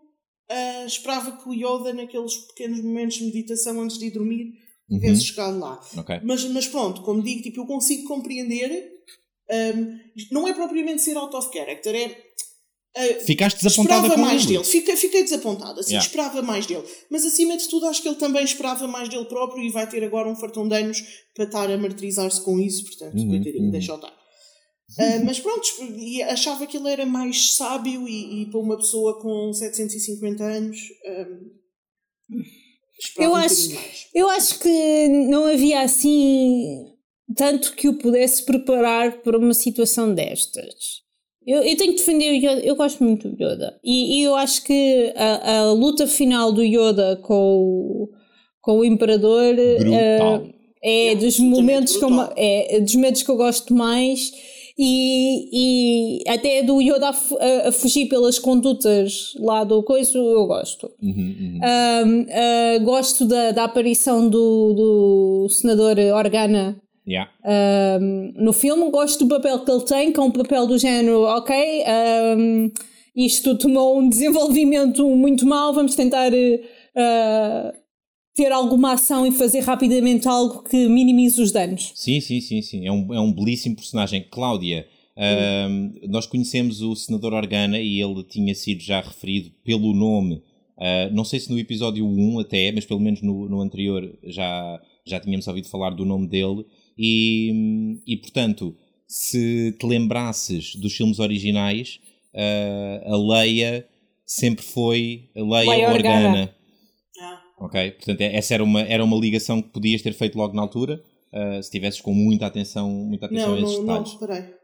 Uh, Deixa-me só fazer um apontamento, Rita, em relação a essa batalha final. Gosto particularmente de uma coisa que eu senti como metafórica, que é o imperador pegar nas bancadas do, de cada um dos senadores Sim. e usá-las como arma de arremesso contra, contra o Yoda. Acho que a metáfora de, contida nessa, nessa luta é, é genial porque, na verdade, tu tens dois agentes ali, o Imperador e o Yoda, mas o Imperador tem consigo a força inteira de um Senado que usa contra o, contra o Yoda e, e o Yoda não consegue. Ele bem tenta, literalmente, dar a volta ao Senado, naquela cena em que ele mete uma daquelas bancadas a rodar. Sim, sim, ele sim. tenta, uhum. mas não é. Aquela não é a arma que, que, pronto, que o Yoda consiga controlar. E gosto, gosto muito da metáfora visual dessa. Eu, dessa eu gosto muito dessa metáfora visual. Eu tenho sempre a sensação, Pedro, que as tuas leituras de metáforas uh, visuais são sempre muito mais ricas que, que as intenções dos criadores de Star Wars. mas, mas isso é uma coisa boa. Atenção, porque eu concordo, é uma metáfora muito linda, mas eu sinto que és tipo a, a professora de português a, a, a encontrar significado, encontrar significado em, em, em coisas que eu penso. O autor não tinha a mínima ideia disto. também uh, acho que sim. É possível, não? não, não mas nego, gosto mas muito, é... e gosto muito agora que falaste nessa ideia, gosto muito de facto dessa ideia. É, é muito interessante. Bem, antes de continuar, deixa-me só dizer uma coisa que falaram há, há bocado e que eu era para dizer. Também foi uma das minhas cenas preferidas, a cena da Ordem 66. Porque, porque lá está, acho que foi. Nós, nós vimos naquele momento yeah que ele tinha a mão em tudo. Yeah. Em tudo. Yeah. Estava toda a gente à espera da ordem dele. Foi tipo. Oh. Eu, atenção, atenção, atenção. Estava toda a gente à espera da ordem dele. Hum, mas aquilo. Como é que funcionava aquela ordem? Porque aquilo dá-me ideia que era uma coisa que já foi na altura em que eles foram encomendados. que foi uh, impregnada no sistema deles. Sim, é, é literalmente isso. Eles são, eles são programados com algumas ordens, uh, pelo menos 66, uh, e, e a ordem 66 o que dizia era que se. Isto, isto, isto, esta informação existe uh, online, eu acho que é suportada por material canónico, não sei se romances ou bandas desenhadas, mas, mas, mas isto é, pronto, é uma verdade que completa a verdade dos filmes.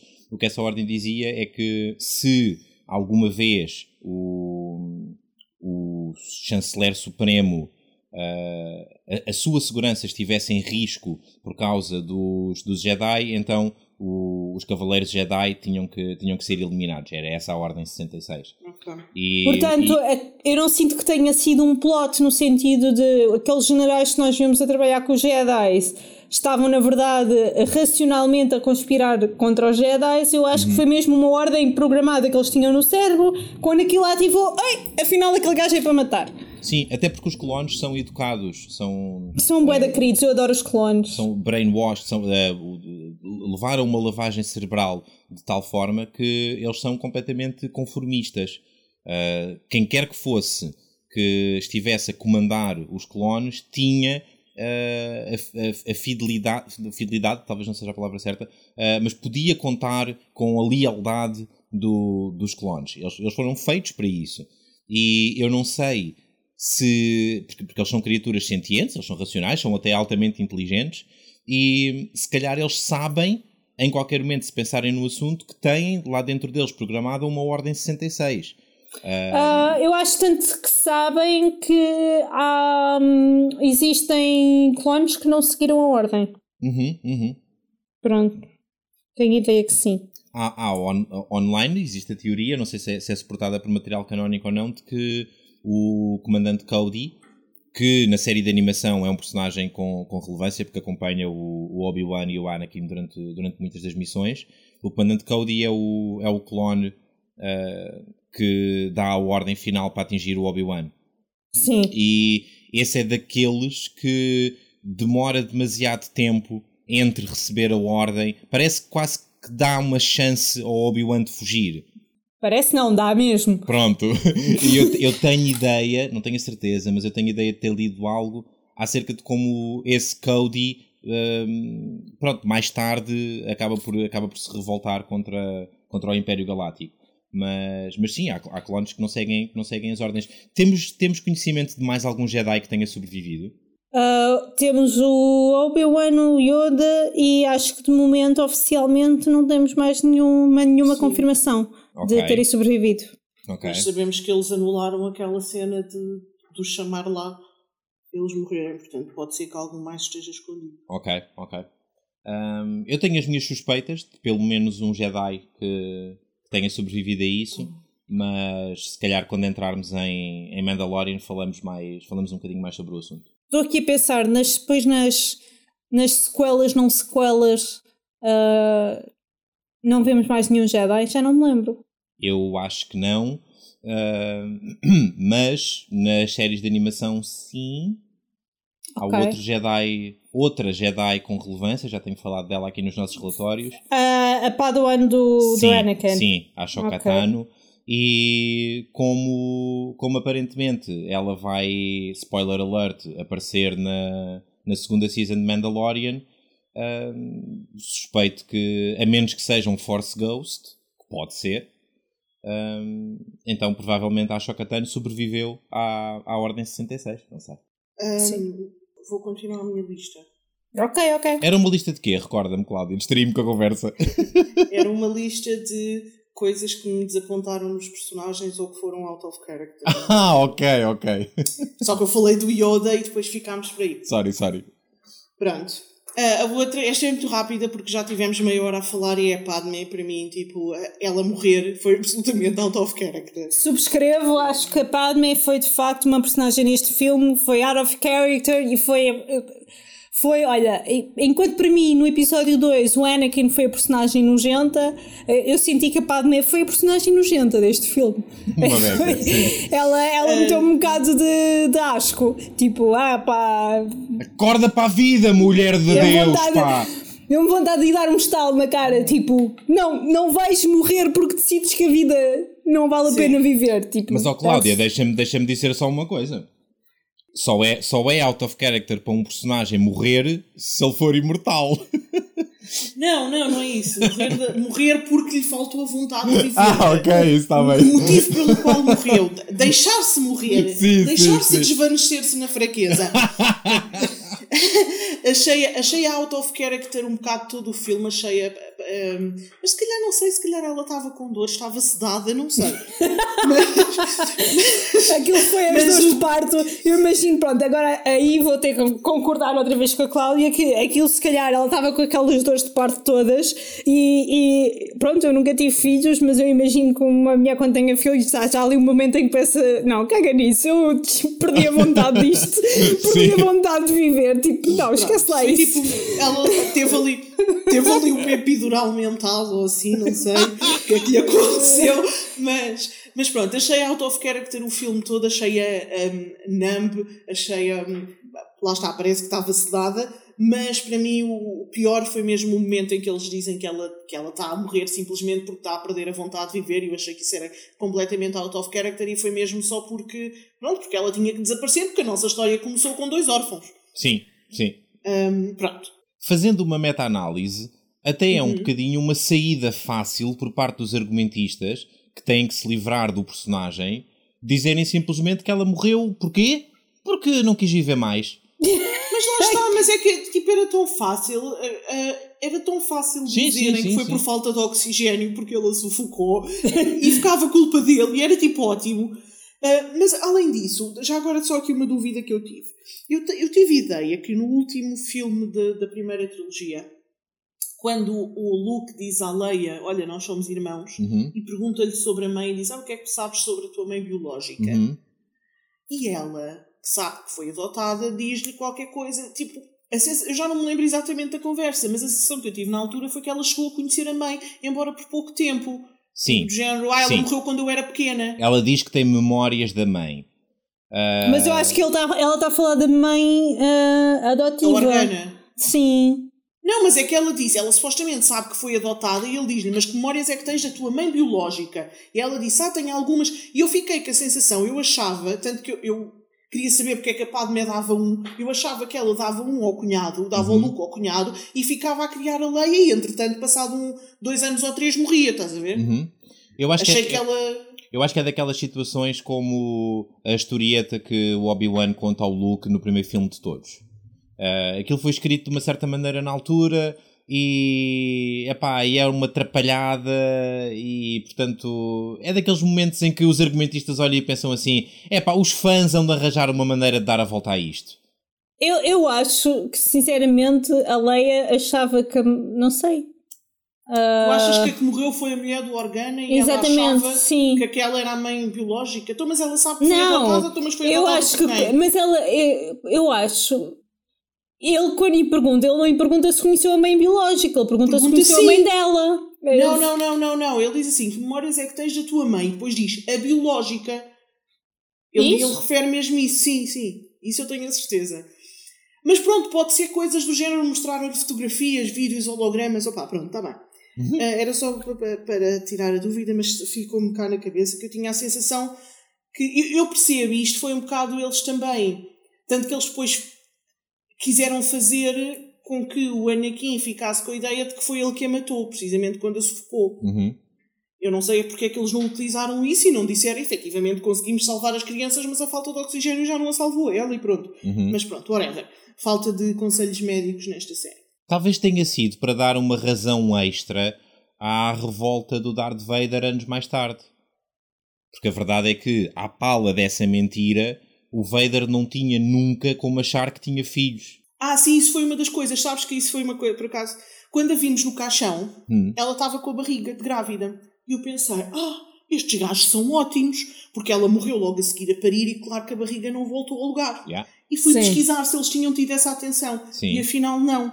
Aquilo foi feito, aquilo, o, o canónico é que o corpo dela foi alterado de modo a parecer que ela morreu grávida para ele achar que a matou a ela e aos filhos. Ok, ok. Uh, yeah, mas eu estou com a Cláudia, se ela tivesse morrido com barriga, ela morreria sempre com barriga, porque tipo a barriga não desaparece automaticamente. Yeah. Sim, mas eu pensei assim, estes gajos são ótimos, porque tipo, o normal num filme era, ela já pariu e agora ainda por cima é só a cena do caixão e metiam-na já uhum. sem a barriga falsa. Até fui investigar se a rapariga estava mesmo grávida quando gravou o filme. Okay. E depois descobri que não, que afinal foi os gajos que fizeram o funeral dela no filme, uhum. alteraram o corpo dela de modo a que ela parecesse grávida, que era para o Darth Vader achar que matou os filhos juntamente com ela. Yeah.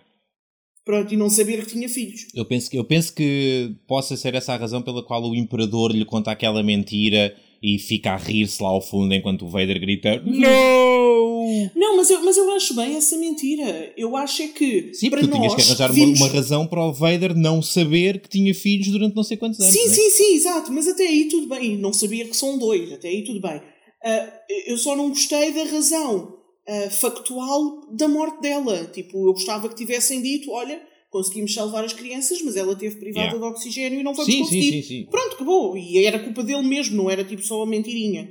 Sim.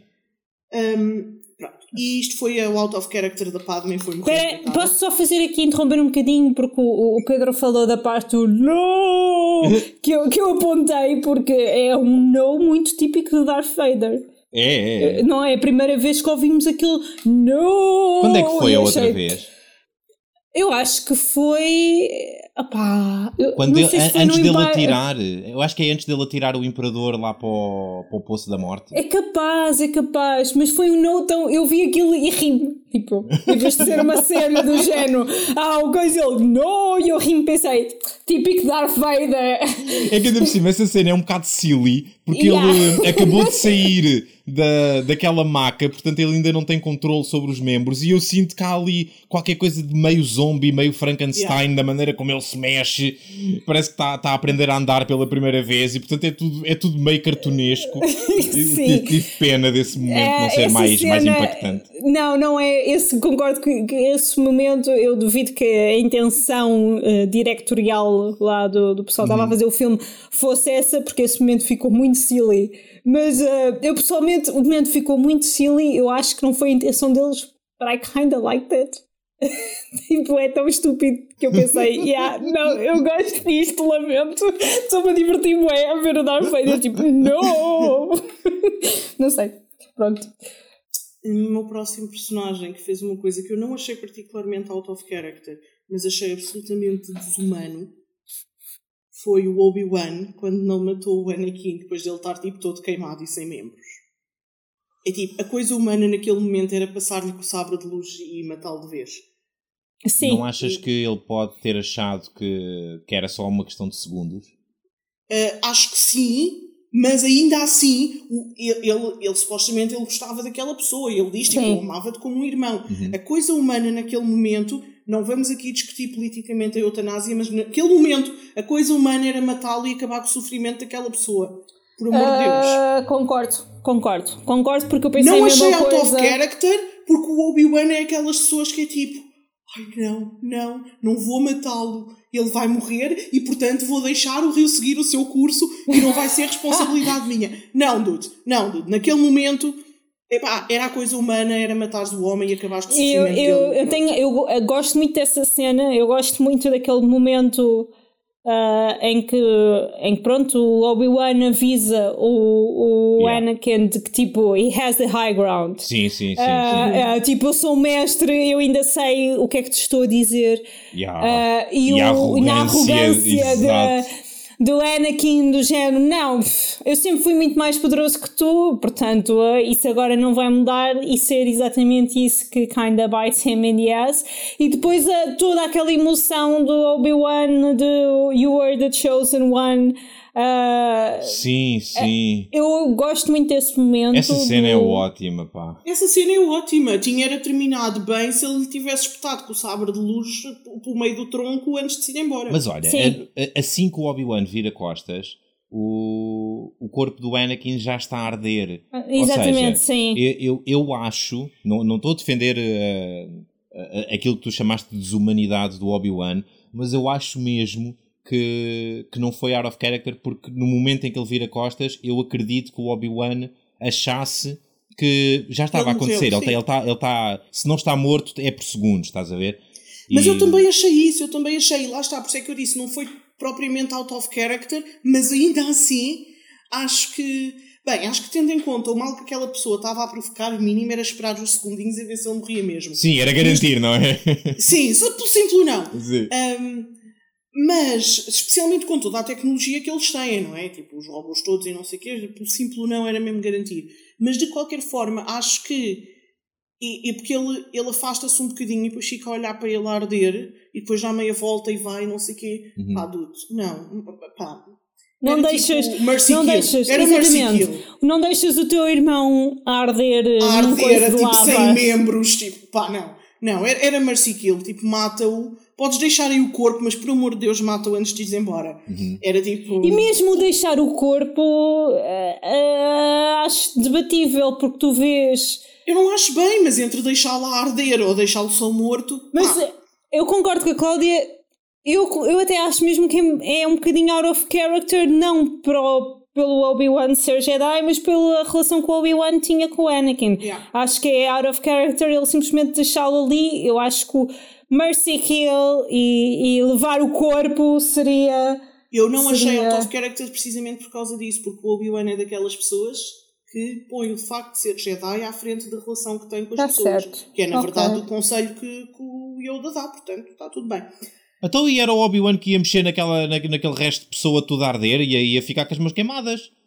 Não, eu por mim ele só lhe passava com o sabre de luz, matava e podia deixar lá o corpo, epá, eu até ficava bem com isso. Uhum. Podia era ter morto o homem. Era, é o que eu te digo, era mercy kill. Nem estou a falar pelo bem da galáxia. Oh Cláudia, tu Eu- só estás a dizer isso porque se o Obi-Wan matasse o, o tipo ali não havia três filmes que tu tinhas que ver.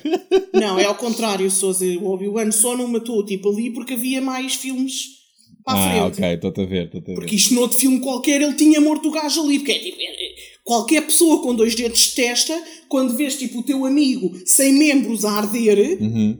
é tipo, é o mínimo. Yeah. Tipo, não há ajuda à volta, não tens um telefone para ligar Sim, para, o- sim. para o 112. Tipo, é o mínimo. Olha, eu acho que na, na série sobre o Obi-Wan, que, que vem aí daqui a, um, daqui a uns tempos, eu o único pedido que faço ao Jorge Lucas, Jorge, filho, se me estás a ouvir, garante que nós temos a chance de ver a cena em que o Obi-Wan descobre que o Vader sobreviveu. E, que, Ok, também e, e, e em que faz aquele, aquela palmada na testa de bolas, porque é que eu não? Porque é que eu não lhe dei a estocada final? A culpa é toda minha. Quero ver, quero ver o Obi-Wan a lidar com um bocadinho de culpa por não ter dado a estocada final. Olha, acima de tudo, eu não tenho ambição nenhuma para ter um poder galáctico, mas peço-vos aqui aos dois, por favor, se algum dia eu tiver 100 membros a arder e vocês tiverem um sabre de luz na mão, epá, Estocada ponham final. tipo out of my misery. Está bem, está bem, está combinado, Por Cláudia. favor, por favor, sério. Um, em relação a essa, a essa cena da batalha, a única coisa que, que eu gostava ainda de dizer é que foi a única cena do filme em que eu senti, e com muita pena, que a banda sonora esteve no ponto. Tenho, eh, custa, custa muito dizer isto, mas acho que este filme, neste filme, o John Williams um, fraquejou.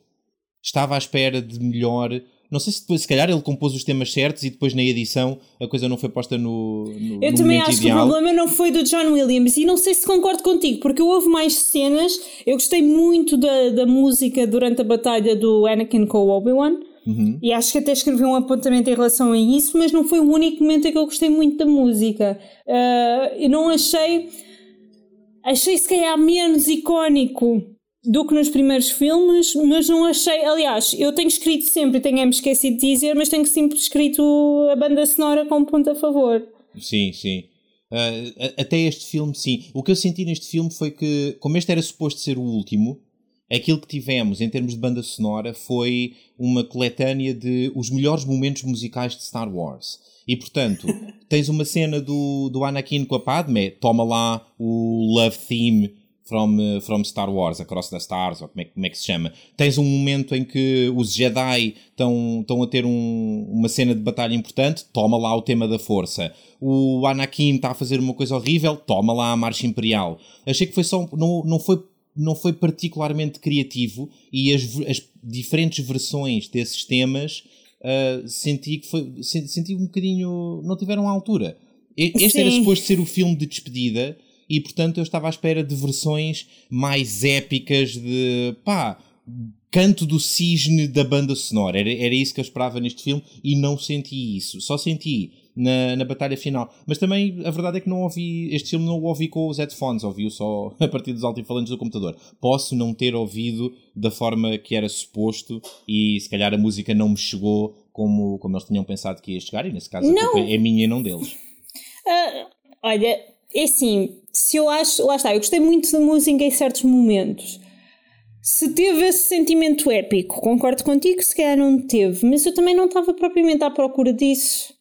Ah, é, concordo que, tipo, agora que me fazes pensar nisso é um bocado desapontante, é pá, se calhar sim, devia ter sido um bocadinho mais épico, mas durante, enquanto estava a ver o filme, lá está, a banda sonora está nos prós do filme, não está no, não está nos contras ao lado da Padme. Também ao lado da. Padme é difícil. Ah, houve outro personagem, só para completar um bocadinho a lista da Cláudia de gente que fez coisas out of character. Ah, ah, então dá lá o teu que eu depois remato com o meu se não for o teu. Ah, ok, mas o meu é mesmo tipo para terminar. Ok. Hum, acho que vocês vão discordar de mim e vão dizer que não foi out of character, mas eu senti isso. E foi o Anakin, mesmo. Tipo, o resto do filme, não. Acho que foi, foi o que teve que ser. Ah, mesmo no final, quando ele, ele, ele vendeu a alma ao diabo, Sim, ao lado sim. negro da força pela Padme. Ah, e mesmo no final, quando, quando acorda já com a máscara de Darth Vader, que Uhum. não foi nem lhe deram a escolher uma máscara, impressionante. Um, e, e quando o, o Palpatine lhe diz que a Padme morreu, eu acho que ele se devia ter suicidado aí. Porra. Eu acho que era tipo, era tipo o mínimo. Eu acho que era do género tipo, yeah, eu vendi a minha alma por nada. Uh, ele, ele aí caiu-lhe um bocadinho a ficha de, de que tipo, fiz mesmo merda e eu acho que ele aí podia ter dado um tiro nos cornos. Era tipo, já não tenho razão de viver. Se ela perdeu a vontade de viver só assim, eu acho que o mínimo era ele tipo, Phonics, ela morreu uh, e, e eu fiz isto tudo por ela. um, e portanto o mínimo era ele matar-se ali. Em vez disso, tivesse um cartoonish moment do Darth Vader a dizer Não, Não! ele podia ter dito não e a seguir dar-te um sabre de luz no pescoço, tipo, a ele próprio. Yeah. Hum, a- acho, que, acho, que, acho que o correto aí era ele suicidar-se e pronto. Ok. Ah, então pronto, então o meu remate final para personagens que fizeram coisas fora do que era expectável, tenho o Jar Jar Binks, que aparece neste filme e não faz merda. Leste-me os pensamentos, Pedro, o que é que eu ia dizer? É o único filme de Jar Jar Binks em que ele não faz merda e isso é um bocadinho out of character para ele. Leste-me os pensamentos, leste-me os pensamentos. Ele aparece e aparece em modo soturno e nem sequer faz uma piadazinha fora de contexto. É, não, entendo o que é que se não, passa não com mete ele. a língua Vocês na roda do horríveis. caixão. Vocês são horríveis. Yeah, também eu por acaso ia dizer o Jar Jar Binks. Ah, outra coisa, eu queria ah, ah, ah, falar aqui um bocadinho do ah, veterano de guerra que é o R2. Eu, eu acho Yeah. que o R2 merece. Eu não entendo porque é que o Han Solo e o Luke são medalhados, não é? E o R2 não tem tipo toda uma, um casaco daqueles cheios de, medalhas que sim. até tipo. Porque o R2, meu Deus, ele salva ali. Eles, eh, eh, qu- quantas vezes o já vimos ali a salvar eh, os nossos personagens principais? Eu acho e que o R2. verdade, agora que falas nisso, eu acho que este é o filme em que o Arturito brilha mais. Ele, sim, De é todos capaz. os seis que, até vim- que vimos até agora, eu acho que eu acho que sim. Ele tem cenas inteiras em que, pronto, usa Em lá ser aquele. Sim, ele, ele, ele é um, um canivete suíço em, em forma de caixote de lixo, não é? Tem, uma data, tem uma data de pequeninas ferramentas lá dentro dele. E este, eh, a- a- acho que é no início deste filme. Os droids não se medem aos palmos. Mesmo, mesmo.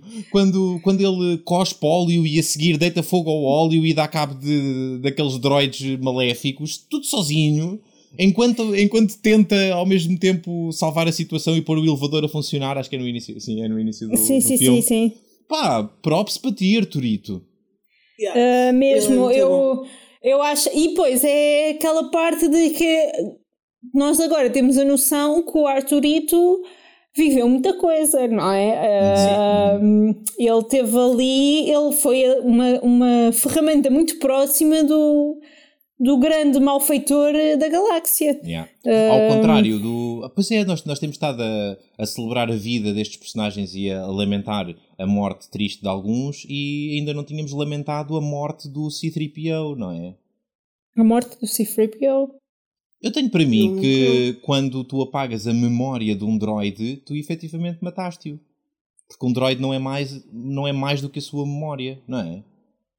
Mas eles apagam a memória do C3PO neste filme. Sim. Na, a, última cena do, a última cena do C3PO é alguém a dizer apaguem a memória do, do protocolo droid. E ele, diz, e ele diz uma coisa do género, é o dia. Aquelas coisas que ele diz. Pois, pois, foi, foi. Portanto, se calhar estou a ser um bocado filosófico mais para esta hora, mas, mas eu sinto que, sinto que foi isso que aconteceu ali. É, é capaz. É. Efetivamente é. ele morre naquele momento. Não sei se ele morre. Porque. Eu acho que sim, é possível. Eu tinha ideia que apagavam a memória do C3PO noutra altura. Se calhar, se calhar apagam outra vez. eu, pois, não, é que eu tinha ideia Pois não, eu não me lembro dessa cena e eu tinha a mesma ideia, mas se calhar sou eu que estou enganada, uh, que ele de facto não tem a memória destes acontecimentos quando uhum. está lá no, no. quando está lá em Tatooine, no início uhum. do, uhum. do episódio 4, mas que a altura que apagavam a memória não era já já. Uh, mas se calhar sou eu que estou já também. Não, até frita. porque não, não tens outro momento possível, não é, Rita? A seguir a este não? filme. Não, porque a seguir a este filme tens o episódio 4. Logo de seguida não acontece nada no meio? Acontece um Rogue One, vá. E no, no Rogue One não acontece nada desse género. Eu tinha a ideia que era num desses filmes. Bem, uh, pronto, vamos, como estamos os dois com dúvidas, para não correr o risco de spoiler nada, vamos Não, eu não me lembro mesmo, eu não me lembro. É possível que tenha sido neste, eu não, é mesmo, é dúvida genuína, porque vocês agora falaram nisto. Sim, neste aconteceu eu, de certeza. Eu... Ok, ok. Acho pronto. que efetivamente mais à frente vamos ter uma outra cena deste género, mas, mas pronto, não, não vamos entrar em território spoiler para a Cláudia não ficar triste. Tenho, tenho uma dúvida que gostava de colocar às duas. Coloca. Uh, eu, eu sinto que as prequelas, uh, se tivéssemos que encontrar um fio condutor e um arco de história e, e, uma análise da estrutura das prequelas, eu diria que, e já, já há pouco fiz menção a isso, que estas prequelas servem para tu veres como é que o mal nasce, se desenvolve e se revela. Uh, mas, mas, mas se calhar, pronto, é uma análise porque sei que temos três e se calhar estou a forçar um bocadinho o meu ponto de vista a, a colar aos três momentos diferentes. Uh, e pode ser, um, pode ser um erro de análise meu, admito que sim.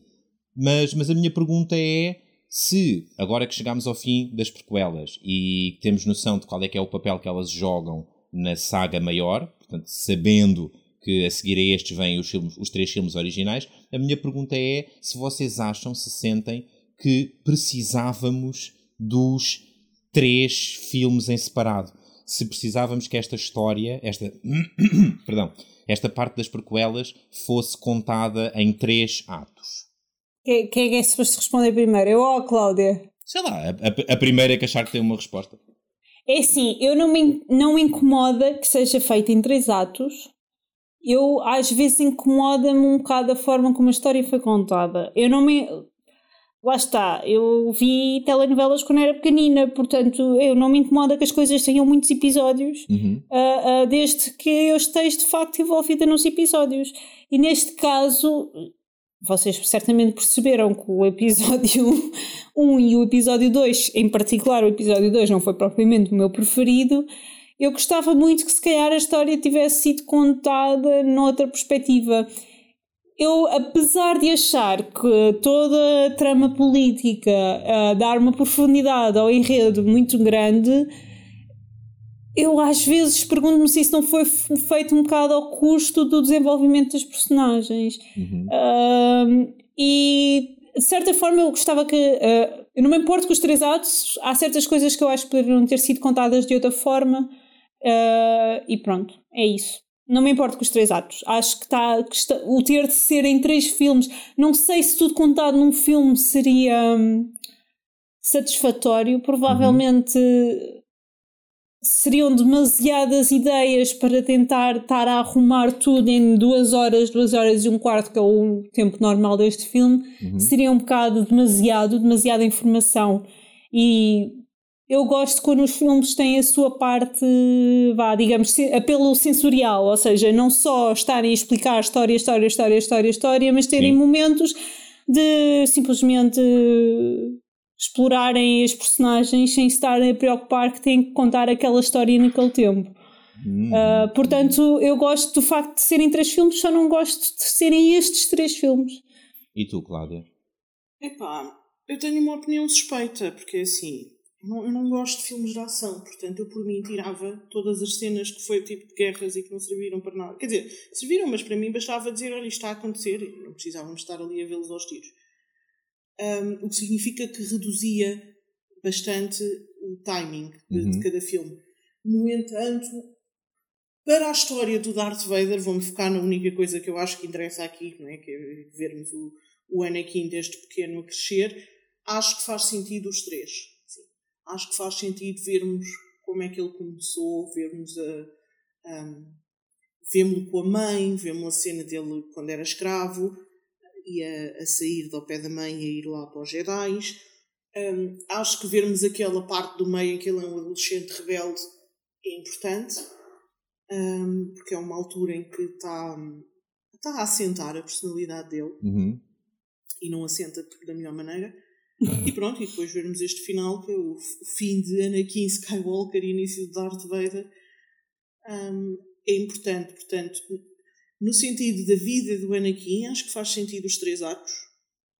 Se precisávamos de três filmes, uh, não.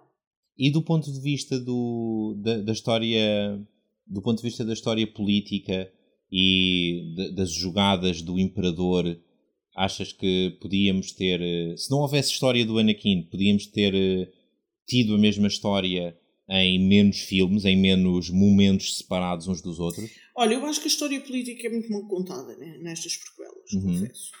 Acho que é extremamente confuso. Um, e, e, mais uma vez, epá, acho, acho que enchem tudo de bocados de guerras e de gente aos tiros e não se percebe nada. E isso devia ter tido mais conversas e mais parte de estratégias e mais explicação ao público do que é que estava a acontecer.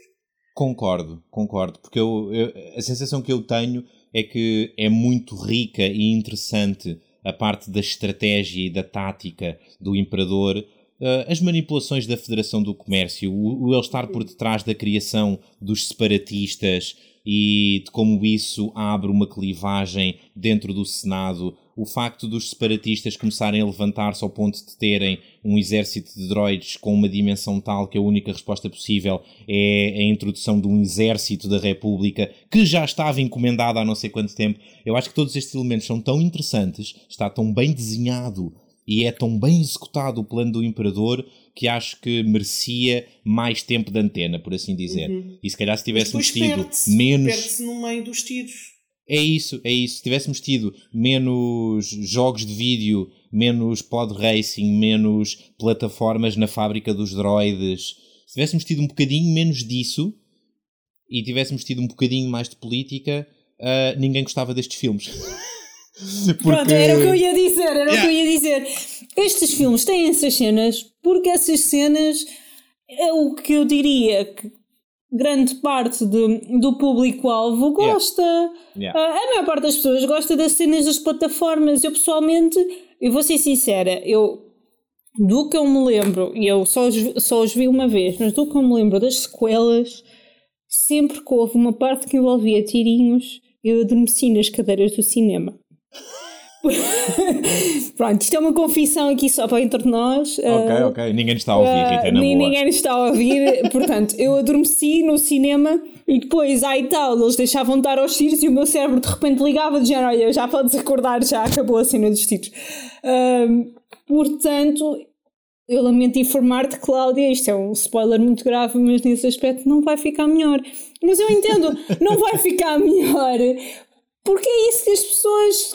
É isso o público-alvo. É isso, Para todos os efeitos, isto são filmes de ação, não são filmes Nesse aspecto e somos são os filmes três. dramáticos. Pronto, exatamente.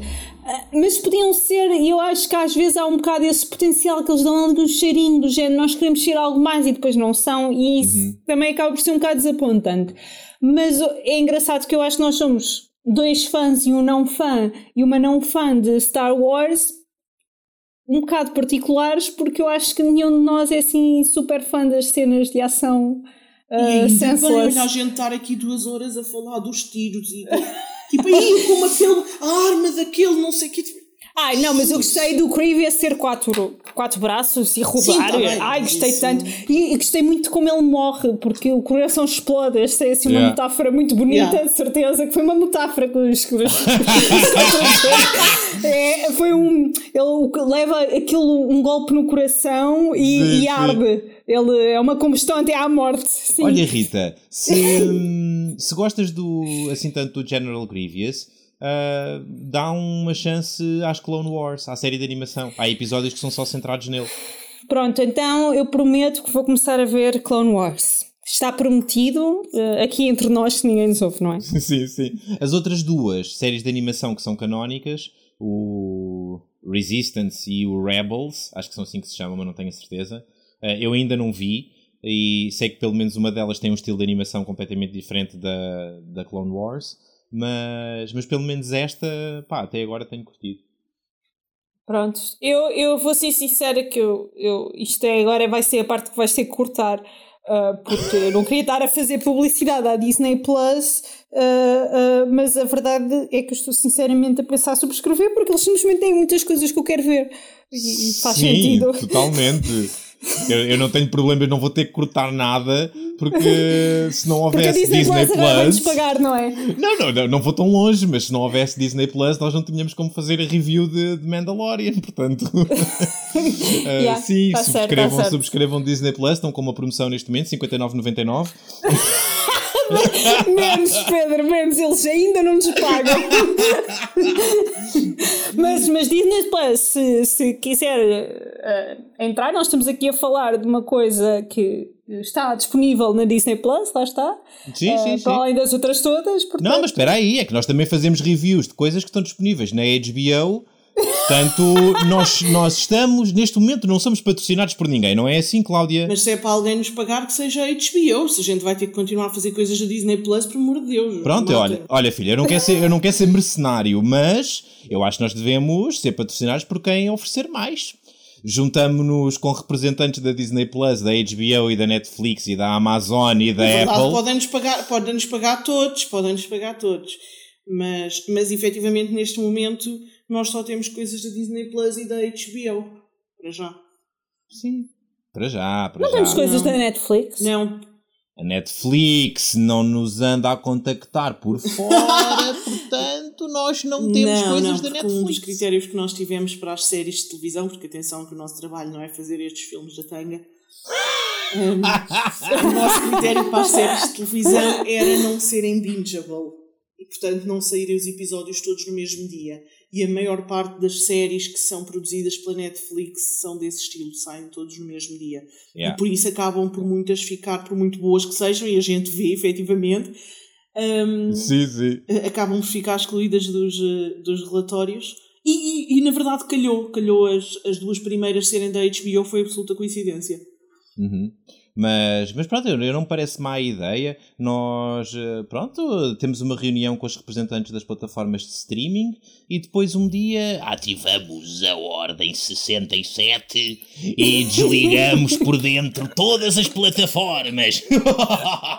a única coisa que vai sobrar são só relatórios dos agentes do drama. Não sejas assim. Não, Não, não. É, é. Depois o que acontece é que não, os nossos relatórios ficam disponíveis na plataforma. Tipo, em vez de. Imagina, acaba um episódio de Rosal, em vez de começar o seguinte, começa o nosso relatório. Uau! Isso era muito interessante, pá. Pode ser, pode ser que algum, que algum representante esteja a ouvir isto e pense assim: hum, estes gajos são capazes de ter aqui qualquer coisa. de jeito." Deve ser.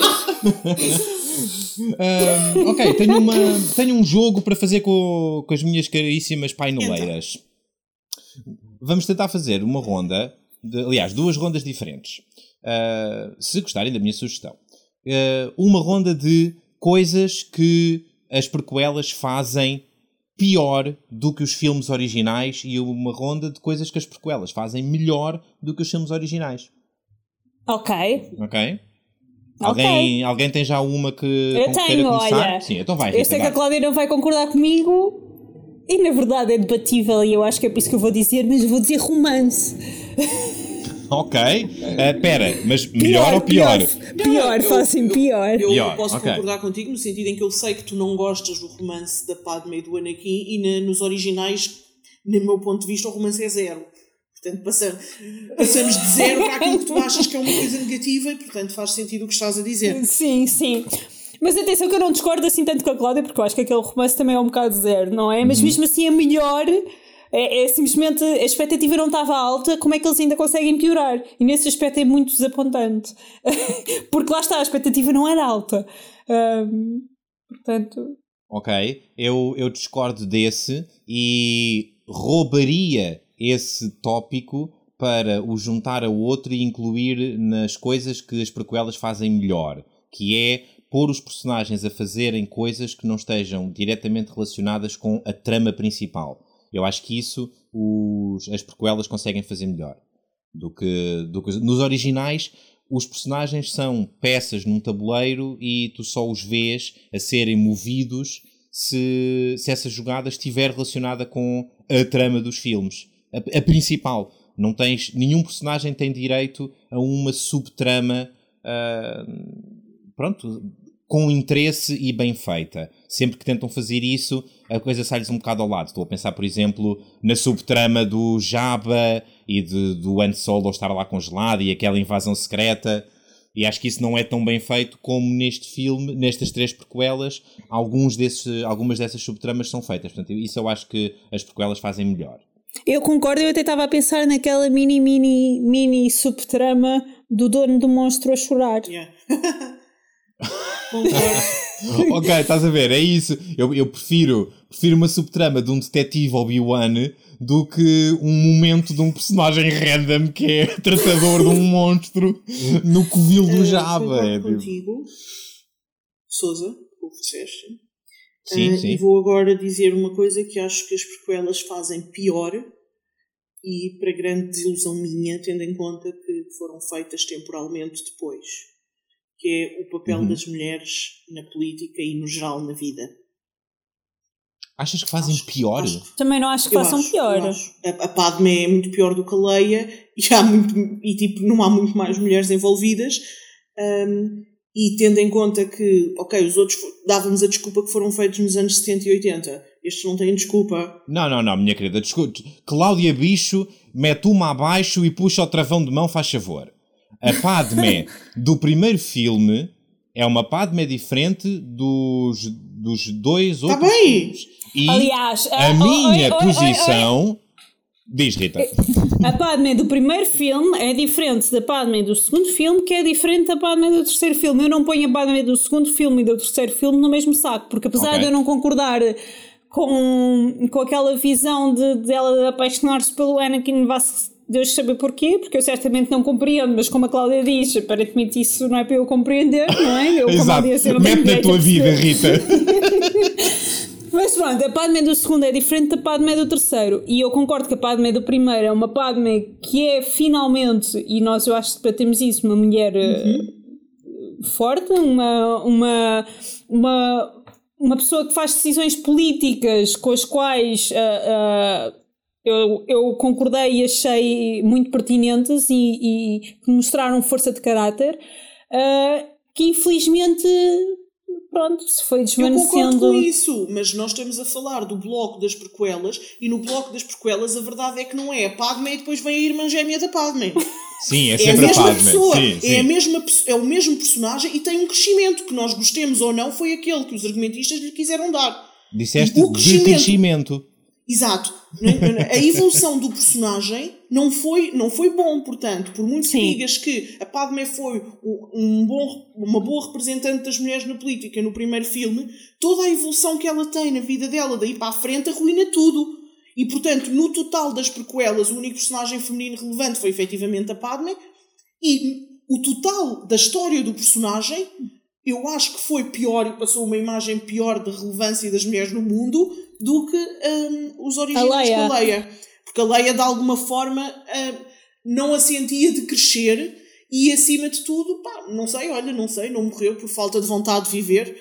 Eu não concordo contigo na parte que tu, em que tu dizes que o, o, a evolução dela arruína uh, aquilo que ela foi no primeiro filme.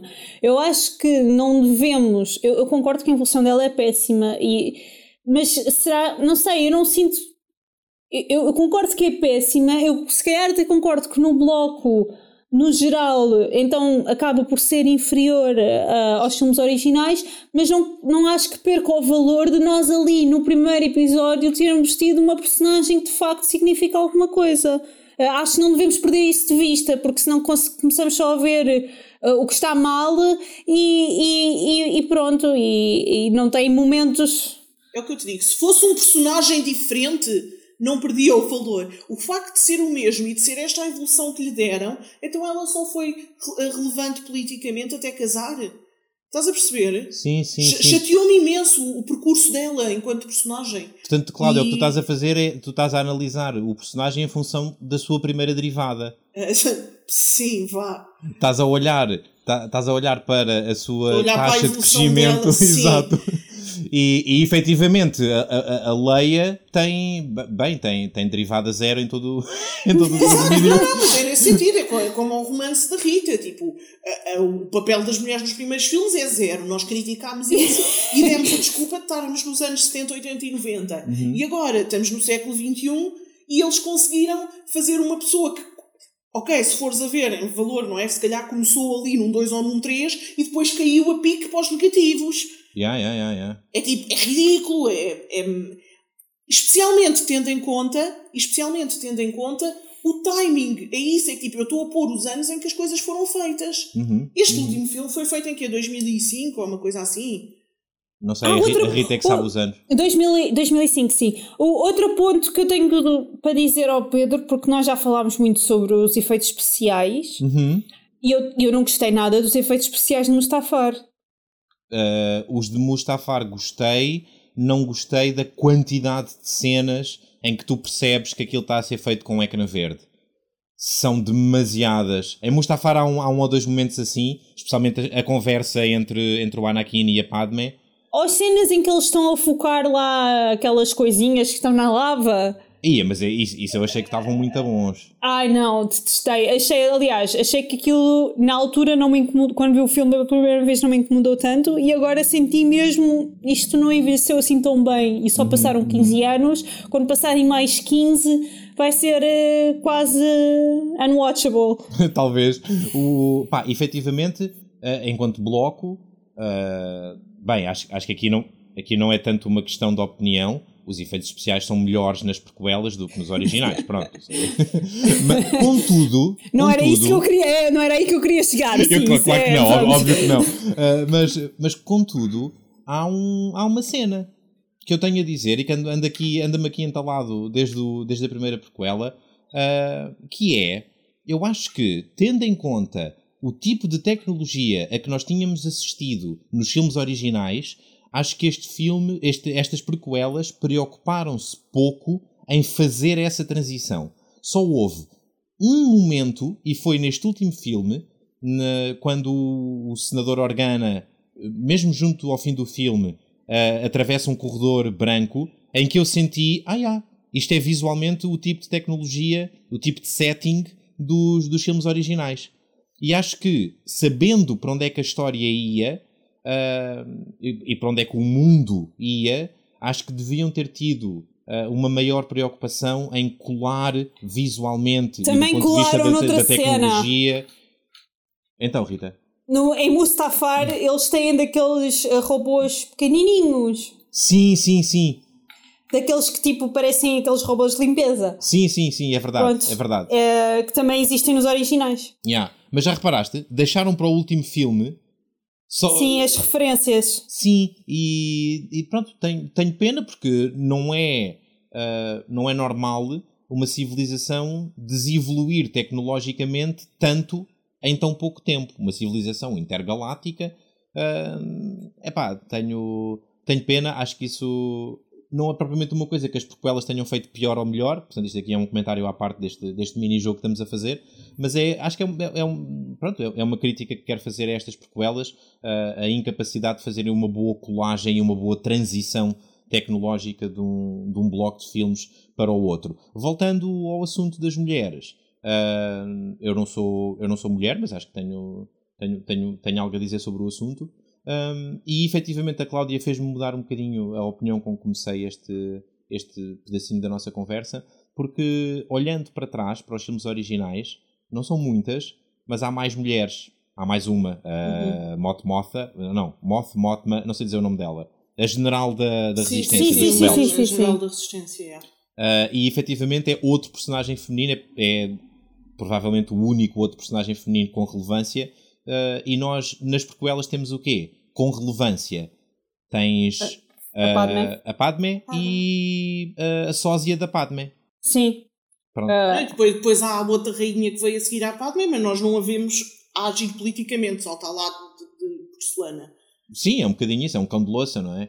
E... Pronto, então, mas tu não estou a perceber. Então. Sousa, então, tens a mãe do Anakin que está lá para parir o filho dos midi-chlorians. Tens a, a, a, mulher, a mulher do, yeah. do irmão emprestado do Anakin que está lá para, para, para criar para tomar conta, Exatamente. Sim, Pronto, é sim, isso sim. tu tens. É uma, é uma visão um bocadinho machista e eu não, eu não tenho a certeza.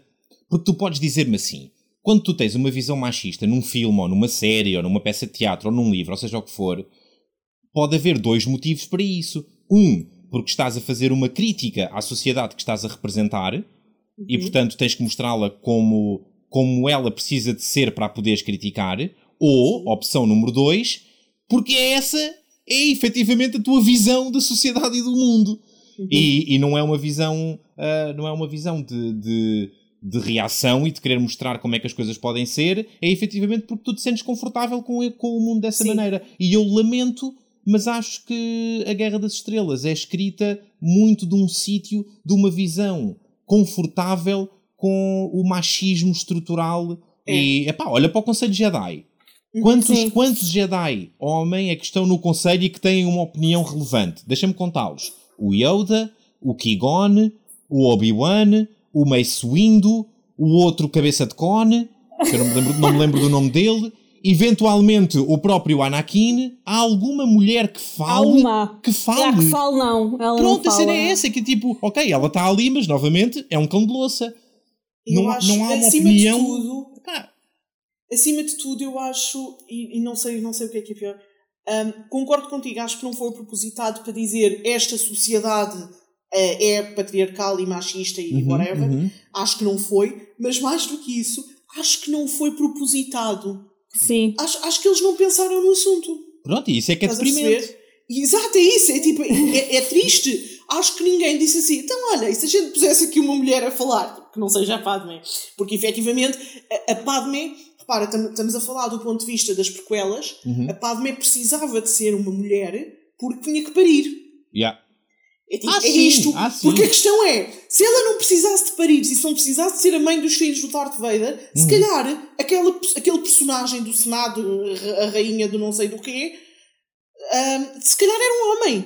Sim, sim, sim, sim. Sim, sim, sim. Eu, pá, eu nem estou a dizer que tu, que tu tivesses que ter uma, uma Jedi fêmea para trazer um ponto de vista emocional, ou seja o que for, provavelmente se alguém tivesse conseguido convencer o Lucas a ter ali uma Jedi fêmea, era isso que ia acontecer. Era o, o ponto de vista que ela ia trazer, era o caricatural do, da, da mulher emotiva uh, que, que, surge como contraponto para o homem racional. Provavelmente mas... ia ter ali um ponto, uma, uma cena maternal com o Luke ou não sei o quê. Pá, yeah. com, com, o Anakin, com o Anakin. Mas, mas, mas, pronto, não, não, não vou estar a criticar por uma coisa que não aconteceu. Uh, mas, mas, mas a cena é essa, era que bastava que alguns daqueles personagens que são relevantes, e tu tens 4 ou 5 personagens no Conselho Jedi, pá, bastava que um deles fosse uma mulher. Não precisava, yeah. não precisava de rigorosamente mais nada de diferente. Bastava ser uma mulher e já tinhas um bocadinho de representatividade é uh, pá, que, que se calhar fazia sentido. Mas agora pronto, agora põe-se a jeito e se calhar agora podemos fazer a crítica de pô, se calhar se houvesse uma mulher no Conselho Jedi,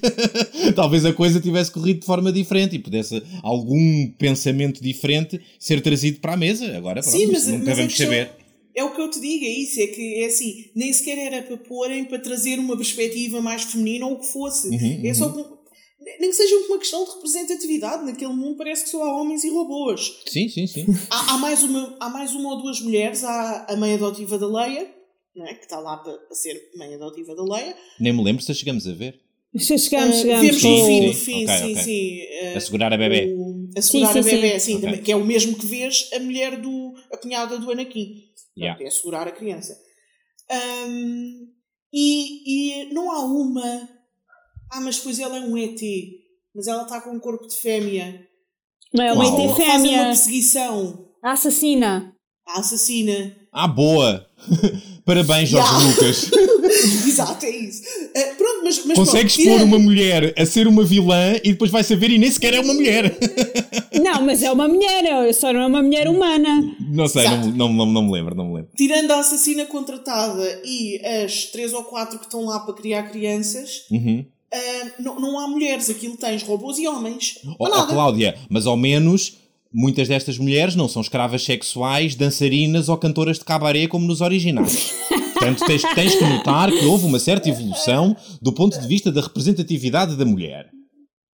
É isso, então aca- acabámos com elas, acabámos com elas de vez, não é? Portanto, Pronto, é eu, eu concordo plenamente, eu concordo plenamente que, com a Cláudia que tipo a- a- resolver o problema da representatividade, da representatividade a- a- com de, de representar mulheres como dançarinas exóticas ou, ou, ou, dançari- ou cantoras de cabaré ou whatever, simplesmente não aparecendo mulheres, porque obviamente as mulheres não têm papel nem militar nem político relevante, Yeah. ah, não é bem uma solução. Pois, pois, pois. Até Mas, porque, mas- do ponto mas- de vista cronológico da história, o que tu pensas é, ok, então, eles não faziam ideia que existiam mulheres, porque lá no meio da guerra só havia homens e robôs, e quando deram por conta que aquelas pessoas existiam, puseram-nas a dançar, de- tipo, enquanto escravas. E é assim que o exótico se torna erótico. Ah, eu tenho, tenho, tenho, tenho a dizer que se calhar estamos a ser injustos. Há outra fêmea que aparece. Ah, a outra. há imensas. E há a outra Jaba. A mulher do Jabba. Ela não é mulher do Jaba, provavelmente é, é prima irmã ou uma coisa assim do género. Mas, mas há, outra, há outra fêmea. Estávamos, estava a esquecer-me da, da outra Hut. A que era a Pronto. dona original do, do Anakin e da, e da mãe do Anakin, que eu não me lembro do nome. Shi? Eh, Shi- Shia? Não me lembro do nome dela. Shiri, uma coisa Shiri. assim. Siri. Oh, boa, agora o meu telefone está a ouvir o que eu estou a dizer, sorry. Ah, pronto, mais coisas que os filmes fazem, estes filmes fazem melhor ou pior? Há, há alguma. Existem. Ah, melhor. Espera, eu tinha pensado. Ah, eu gosto mais. Ou seja, eu acho que o mundo é mais rico nas prequelas. Eu, eu, aquilo que eu já tinha dito, eu gosto mais da, da trama política e do, do enredo. ah, do- e é mais complexo do que simplesmente. Apesar de acabar por se reduzir a uma, uma luta do, do bem contra o mal, tem mais componentes e é mais complexo do que simplesmente existem os bons e existem os maus tirinhos. Pronto, essa parte é o, é o ponto a favor das prequelas face aos originais. Até porque nos originais não tinhas muita chance, porque o Império já estava estabelecido e os rebeldes eram uma, uma facção minúscula. ah, portanto, não havia muito que pudesses fazer com aquilo. Não há, teria não sido há muita pena. chance a partir do momento em que estás mesmo a dizer que o imperador, o imperador é o super mau Sim, e sim, sim. os exatamente, rebeldes são exatamente. super bons. Atenção que eu. ah, lá está, momento quase redentor da Padme, mas na realidade não chega. É quando ela diz: Pô, Anakin, já pensaste que se calhar nós não estamos do, do, do lado, Do lado certo. certo. Nós Uhum. não estamos a apoiar as pessoas certas ah, neste momento. Que é o tipo de, de, de introspeção que eu acho que deve ser sempre necessário em qualquer sociedade. Será que nós estamos do lado certo? Uhum, uhum. Uh, e pronto, e, e no- eu acho que na- nos originais isso não existe todo, não, nem, nem não, sequer. Não, porque não há espaço para tu questionar seja o que for, porque é um momento histórico de verdades simples. Uh, os, os rebeldes sabem bem o que é que querem e porque é que o querem e já estão a agir em função das suas crenças. Não há momento para questionar, não, há, não, não é um momento histórico para questionar seja o que for, é um momento de ação. E o Império Galáctico já está estabelecido e sabe também muito bem o que quer, e o que quer é esmagar a última bolsa de, de resistência. Seria uma pena se estas prequelas não explorassem a complexidade desse caldeirão de vontades ainda por definir pré-Império Galáctico. E, portanto, nesse sentido, acho que, acho que tiveram a altura uh, e exploraram bem o, os cinzentos a transformarem-se em branco e em preto. Uh, olha, tenho uma pergunta. Então, Cláudia. Quando começa o episódio 4, o senador Organa já morreu? Hum, acho que não. Eu também acho que não. Ele morre quando o Alderan é destruído. Não estou certo de, de, que o que a Rita acabou de dizer seja verdade. Ok, ok. Não, eu queria perguntar um, se, eles, se eles se retiraram em exílio e não se juntaram aos rebeldes, uhum. como é que a Leia sabe que deve contactar o Obi-Wan? Ah, estou-te a perceber. Uh, epá, o Obi-Wan pode ter sido sempre uma daquelas figuras misteriosas de quem ela ouviu falar enquanto pois é cresceu. Eu, eu, eu, eu, aliás, eu ia assumir que aquela facção rebelde começa precisamente com o pai dela e com alguns dos outros sobreviventes que existam para lá, mas sim, ela, sim. ela não caiu ali de paraquedas, claramente. Um, aquele lado político cresceu com ela, portanto ela vai crescer ali um bocado à sombra do pai. E uhum. o pai conhece o Obi-Wan. Uh, mas pronto, a minha questão era essa, não sabia até que ponto, até quando é que o pai a guia ou quando é que ele morre.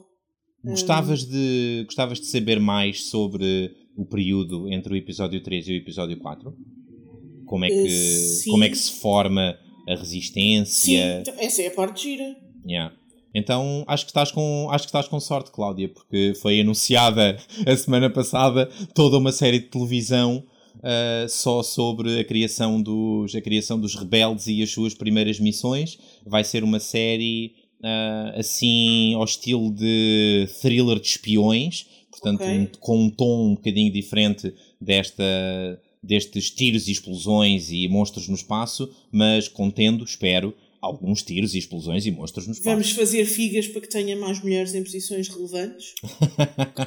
Mas uh, agora, é, o Rogue One não é exatamente passado nesse momento, é? Sim, uh, o Rogue One é. Bem, não, não vamos spoiler em que momento, porque acho que a Cláudia vai achar interessante, uh, em que momento da, da história é que acontece o Rogue One, mas o Rogue One já é um bocadinho isso, e esta série que foi agora anunciada é um bocadinho a ideia do Rogue One, o filme, mas em série de televisão, estás a ver? Sim, mas eu quero ver o lado dos rebeldes. Não me vou mostrar 20 anos do Luke na, na, na, na Quinta da Umidade. Na Quinta da Umidade. tenham, tenham dó. Tenham dó. Isso não, por amor de Deus. Uh, acho que estás com sorte. acho que não é isso que vamos ver. Vamos ver os rebeldes e vamos ver, penso eu, se for a ideia do Rogue One em série, acho que é isso que vamos ver. Algumas missões aqui e ali uh, planos secretos a serem transportados de um lado para o outro, objetos especiais a serem guardados e protegidos. Deve ser este o género de, de coisas, missões a serem interceptadas. Uh, penso que seja isso, porque a ideia de okay. thriller de não, é espiões é giro, nesta parte é da história tipo, acho que pode ser muito engraçado. E isso eu curto bem. Uh, ok, eu não, não gosto de filmes de ação e dessas coisas, mas uhum. começar, gosto de séries. E, e para mim, tipo, séries de espionagem, especialmente quando é, é precisamente as fações rebeldes na Primeira ou na Segunda Guerra Mundial, sei lá, no 25 de Abril, seja o que for. Sim, sim. É, são as mais interessantes, não é? Olha, eu tenho uma pergunta. Hum, vocês têm falado, especialmente tu, Sousa, de livros. Uhum. Há livros canónicos que uhum. sejam considerados oficiais que não sejam hum, banda desenhada? Ok, então pronto, está na altura de termos a conversa sobre esse assunto. Um, efetivamente, o, desde, o, desde o primeiro filme de todos, que começaram a ser lançados uh, alguns romances, uhum. bastantes, largas, largas dezenas de, de, livros mesmo, sem ser banda desenhada, romances a sério. um, focados em personagens específicos, focados em períodos específicos, uh, uns mais para a ação, outros mais virados para a intriga política, outros mais virados para a tática militar. Eu acho que de todos esses livros que foram lançados até ao, até ao episódio 3, o, os mais aclamados de todos são os focados num dos almirantes do Darth Vader dos filmes originais, o, o Tarkin, acho que é assim que ele se chama, Sim, mas não sim, tenho a sim, certeza. É o- Perdo- é o- Perdoem-me os. É o grande mofo. Ok, ok. É o grande mofo que aparece no primeiro, logo no primeiro filme. Aquele velhote. Que, Sim, que a estru- sim, estrutura sim, óssea bem definida, olhos Sim, pequeninos. sim, sim, sim. Ok, Olhos ok, já estou- azuis. Já estou a ver quem é, sim. Ahm, esse, esse morre com a explosão da, da Estrela da Morte, não é? Sim. Ok. Acho que sim, pelo menos. Eu não sei, porque eu não. Eu acho que é o grande. Esse é que é o Tarkin. Opa, eu, eu se calhar estou a confundir os nomes e neste momento estão os fãs aos gritos a ouvir o nosso podcast. Desculpem, fãs, bolas, não se pode saber tudo, não sejam assim. E, mas, mas a verdade é que sim, foram lançados muitos romances, Cláudia, ahm, e acontece que, a dada altura, a Disney decidiu comprar, ou o Jorge Lucas decidiu vender, bem, Jorge Lucas decidiu vender e a Disney decidiu comprar os direitos da, da Guerra das Estrelas e de todo o franchise. E o que acontece é que, porque o plano da Disney era lançar filmes de sequelas, ah, alguns dos romances eram sobre eventos que aconteciam a seguir ao episódio 4, 5 e 6, e portanto isso estragava os planos da Disney. E portanto, o que a Disney fez foi uma das coisas mais cruéis que se pode fazer a um fandom, que foi dizer: olha, estão a ver estes 50 livros que vocês adoraram e leram e releram e que tinham como um bom complemento da história dos filmes? Caguem neles, já não existem. Não são oficiais, não são canónicos, foram todos relegados para uma subcoleção chamada As Lendas de Star Wars e deixaram de fazer parte da história oficial. Isto não significa que muitas das coisas que estavam nessas histórias, muitos dos detalhes da mitologia, não fossem depois repescados e, e incorporados nos filmes seguintes. Foram. Uh, simplesmente não podemos contar com a canonicidade de tudo. Portanto, foi como se fosse feita uma espécie de reset e eles agora vão aproveitar aquilo que lhes apetecer. Uh, e, e isto foi feito também, se não me engano, com algumas bandas desenhadas, foi feito com uma série de animação, foi feito com os filmes dos Ewoks. Portanto, houve, houve toda uma data de material que, que fazia parte de, das prateleiras das coleções de, de fansíssimos e que de repente foi completamente deitada pela janela. E eu penso que isso é parte, conta parte da história da revolta dos fãs hoje em dia contra as sequelas. Isso é o episódio 10, não é? episódio quê? Guerra Desculpa. das Estrelas, a revolta dos fãs. A revolta dos fãs, sim. É o episódio 10. Sim, eh, as pessoas contra, Star, contra Jorge Lucas. ou neste, Ah, isso- neste isso caso parece, contra a isso Disney. parece um, um- uma cena De tribunal. tribunal, sim. Ah, sim, totalmente, é isso mesmo. Há, há um documentário, há um documentário com esse título, precisamente sobre isso, sobre a revolta, o início da revolta, e, e supostamente começa antes, mas eu acho que eu acho que isso foi um golpe muito duro no, no fandom nuclear.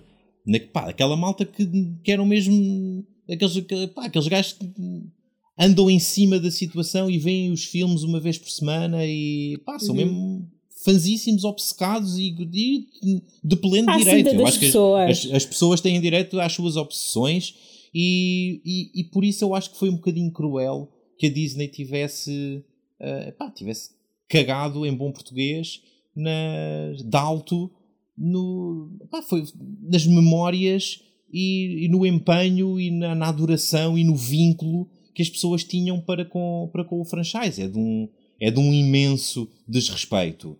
Ah, fica no ar. Será que valeu a pena esse desrespeito? Será que valeu a pena ah, ignorar todo o material que já havia, toda a mitologia que já estava construída para fazerem os filmes que fizeram a seguir? Deixo esta pergunta no ar, uma vez que os nossos próximos relatórios vão ser sobre, sobre esses filmes. Acho que é um ângulo interessante de, de explorar dentro da limitação ah, da nossa análise, porque nós não conhecemos, acho que nenhum de nós aqui leu algum livro desses. Rita, Li há muito tempo atrás, numa galáxia muito distante. uh, que é como quem diz li, não me lembro de nada. Ok. Nem te lembras não, minimamente sobre que altura, do, que altura da história era, aérea? Era muito, muito antes. Era antes das prequelas. Ah, tipo a Antiga República? Sim, sim, sim, sim, sim. Okay, era, okay. era nesse, nesse tempo. Portanto. Okay. E já li há muito tempo, não, não me lembro sequer do nome das personagens. É um género de. Pá, é um género de, de mitologia que, que, pode ser interessante. Eu lembro-me que nós, quando, quando, quando acabámos os relatórios sobre os filmes originais, saímos desses relatórios com algumas perguntas de então, mas como é que isto funciona? Então, mas porquê é que aquele personagem fez aquilo assim assim? E a verdade é que eu sinto que quando saímos agora das prequelas, existem efetivamente mais três ou quatro perguntas que eu gostava de, de ver resolvidas. Nós já fal falámos sobre isso, até já fizemos um apelo ao Jorge Lucas para haver prequelas as prequelas. Sim, e eu sim, acho sim, que. Sim, Aliás, eu até já tinha falado com vocês que eu, eu gostava de saber um bocadinho mais do, do da história do Palpatine para trás, não é? Porque aquilo. É, Há um é uma, trauma de infância. Ali. Há um trauma de infância ali e, e, pessoas como a Cláudia, e, e confesso eu mesma, estamos muito interessadas em saber o que é que se passou na, na vida daquela pessoa para, para haver tanto distúrbio emocional. Eu, eu, do meu lado, acho que há, há, uma coisa que eu gostava de saber e que este, este último filme, então, A Vingança dos Sith, só não levantou a toalha toda porque, porque havia demasiadas coisas pesadas em cima da mesa, mas uh, pelo menos as pontinhas do véu foram, foram muito levantadas. Uh, isto é a vingança dos Sith, não é?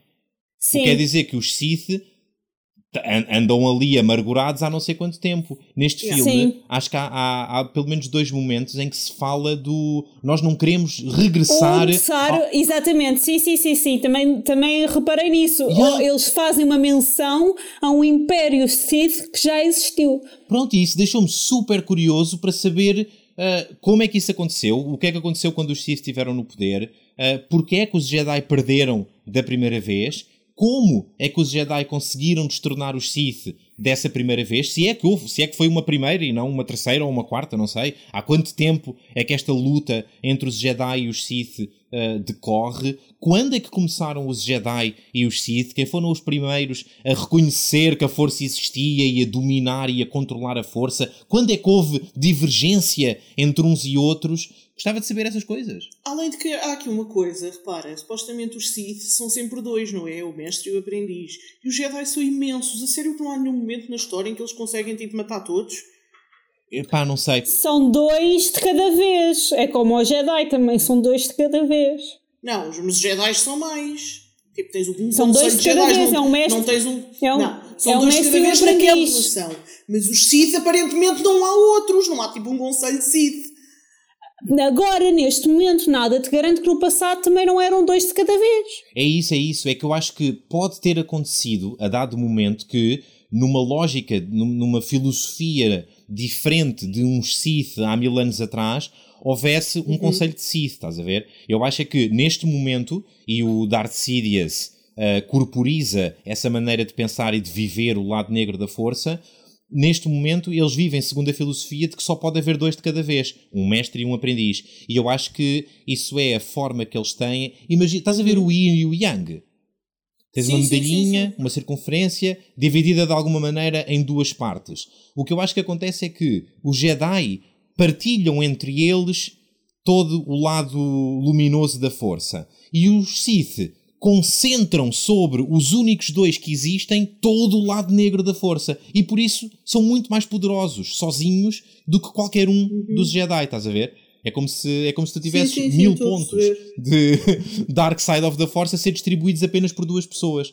E pelo menos essa é a minha perspectiva, se calhar é uma, é uma má interpretação, mas eu acho que é por isso que, que este Darth Sidious uh, dá continuidade a essa filosofia de só pode haver dois, um aprendiz e um, e um mestre, enquanto os Jedi multiplicam-se.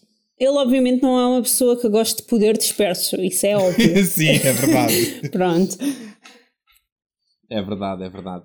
Um, mas, mas não sei se respondi Sim. à tua pergunta, Cláudia, acerca dos livros, ou se tinhas uma. se era só uma pergunta introdutória e tinhas, querias saber mais qualquer coisa. Eu saber no geral.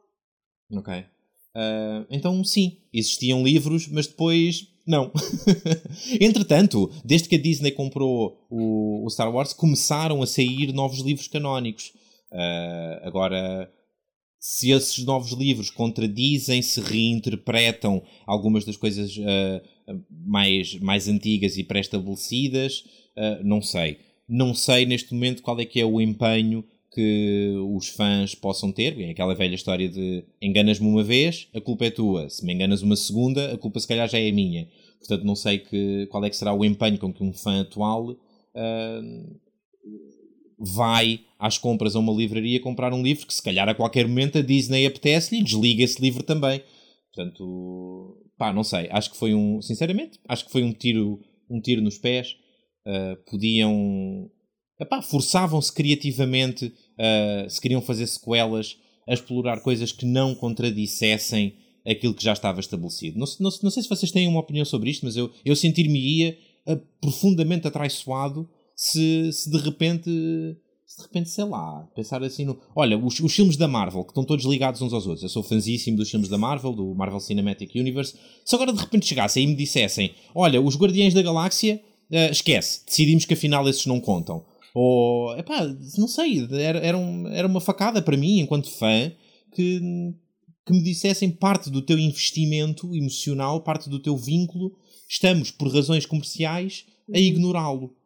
E, e é um desrespeito imenso, não só para os fãs, mas também para os autores, para as equipas criativas que trabalharam e se dedicaram a, a completar e a colocar um bocadinho de si num universo maior pá, acho, acho de um imenso desrespeito e, e pronto, e acho que cabe-nos agora ver se, se compensa isso, se compensa isso. Com aquilo que fizeram com, com as sequelas. O que é que tu, Cláudia, estás à espera da, das sequelas? Epá, não sei, estou à espera de duas horas de aborrecimento profundo, vezes três. Dá seis, Cláudia.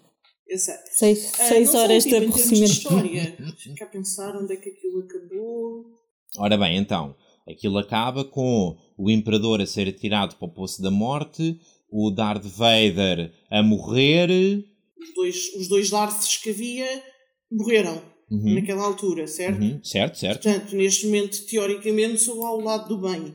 Ok. Portanto, se calhar vamos ver emergir um lado do mal em algum lado, porque. Eh, porque é uma questão de equilíbrio. Ou oh, então vamos ver um filme só sobre paz e amor. Não, mas a, o, o, supostamente a profecia diz que, seja quem for o, o Chosen One, ia trazer o equilíbrio. Uh, e, e, o equilíbrio não é, não é o, o, o yin e yang, não é tipo a bolinha a metade branca empurrar a preta de pela borda fora. Portanto, para haver equilíbrio tem que haver. Uh, sim, uhum, portanto, se calhar vamos ver, tem que haver um, um bem e um mal. Eu concordo com isso.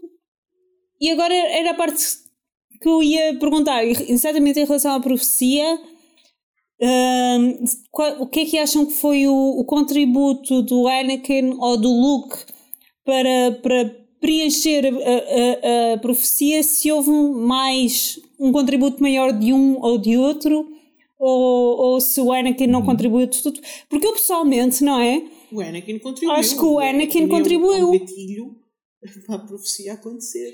Não, mas atenção que o facto de morrer uma data de Jedi, não é? Acaba por dar eh, um certo equilíbrio, porque agora tens dois Sith e dois Jedi. Três? Dois, três? Uhum, uhum. Portanto... Tá, mas vão-se exilar. Essa era, essa era outra das perguntas e era uma coisa que, que, que, por causa de estarmos a falar de ver coisas entre o 3 e o 4, que é porque é que o Obi e o Yoda não se juntam aos rebeldes, tipo, ativamente Está lá cada um no seu, no seu, na sua ceninha.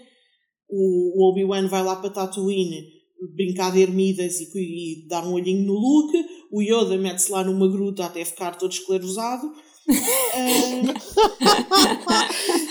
e portanto eu gostava de saber se se está a formar uma aliança rebelde, porque é que os únicos dois Jedi que temos conhecimento um, não estão a participar ativamente nela, ou se calhar estão uh, por videochamada, não sei. Ok. Teletrabalho da Jedi.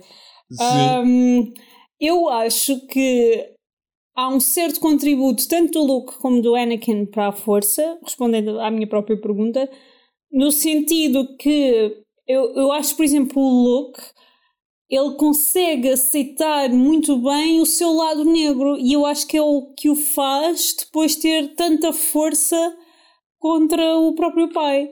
É um bocado a aceitação que ele tem esse lado. Eu acho que consigo ver isso, sim. Sim. Uh, embora me pareça que se, se calhar é, é, uma interpretação demasiado literal da, da ideia de trazer o equilíbrio para a força. porque, porque é o Darth Vader que dá origem, literalmente, do ponto de vista físico ou material, ao Luke. Sim. sim e, sim, é, sim. e é o Luke que, que consegue terminar com o poderio do lado negro da força, restabelecendo, portanto, uh, o verdadeiro equilíbrio. Porque a verdade é que, sim, os Jedi eram muitos, mas, embora eles não soubessem, também havia o lado negro da força ativo. Sim. Portanto, existia, de alguma maneira, o equilíbrio. Era, estavam ali em tensão dinâmica, mas, mas, havia, mas havia um equilíbrio entre o lado luminoso e o lado negro da força. E esse desequilíbrio só surge, na realidade, quando a Ordem 66 é executada. Portanto, na verdade, o Anakin não traz equilíbrio num primeiro momento, ele traz desequilíbrio, ele potencia o desequilíbrio, mas é ele que dá origem àquele que vem repor o equilíbrio. Uh, mas pronto, se calhar estou a interpretar de uma forma um bocadinho esquisita uh, a profecia, partindo do princípio até que a profecia é verdadeira. Quem é que fez aquela profecia? Não sei. Ninguém sabe, não é? Está na prequela da prequela que o Jorge Lucas está, está a fazer. Foi o Cifo Dias. Deve estar no... Isso foi só uma desculpa para dizer se fodias outra vez, não é? Sim, sim, eu agora é que descobri que posso. em todos os próximos relatórios de, dos filmes da Guerra das Estrelas vou, vou falar do Cifo Dias. Esse, aliás, eu, eu agora sinto, pois eu agora eu agora sinto uma certa curiosidade sobre o Cifo Dias, saber quem é que ele era, esse tipo de coisas. o que é que ele fazia? Toda uma série só acerca do Cifo Dias. Bora! Como já temos pouco trabalho no horizonte, ainda queres mais uma série sobre ele? Ele, ele deve ter uma ascendência portuguesa, né? Porque o último nome, né? Cifo Dias, é, é claramente. Yeah. Os é, portugueses conquistam o espaço, conquistam o tempo, voltam para trás no tempo, viajam para uma galáxia distante Exatamente. e dão origem numa galáxia distante há muito tempo atrás ao Cifo Dias. Pode ser. Acho que sim, não estou a ver porque Se calhar ele é, é capaz de ele, se calhar é um, antepassado ou, ou não sei, ou descendente do Bartolomeu Dias. Ah, está giro, está giro. Em termos de conquistadores, se calhar o gajo explorou mais do que a gente pensava. Sim, sim. Aliás, e... dá todo um outro sentido à expressão navegadores, porque eles lá andam Exato. em naves espaciais, muito bem. Exato.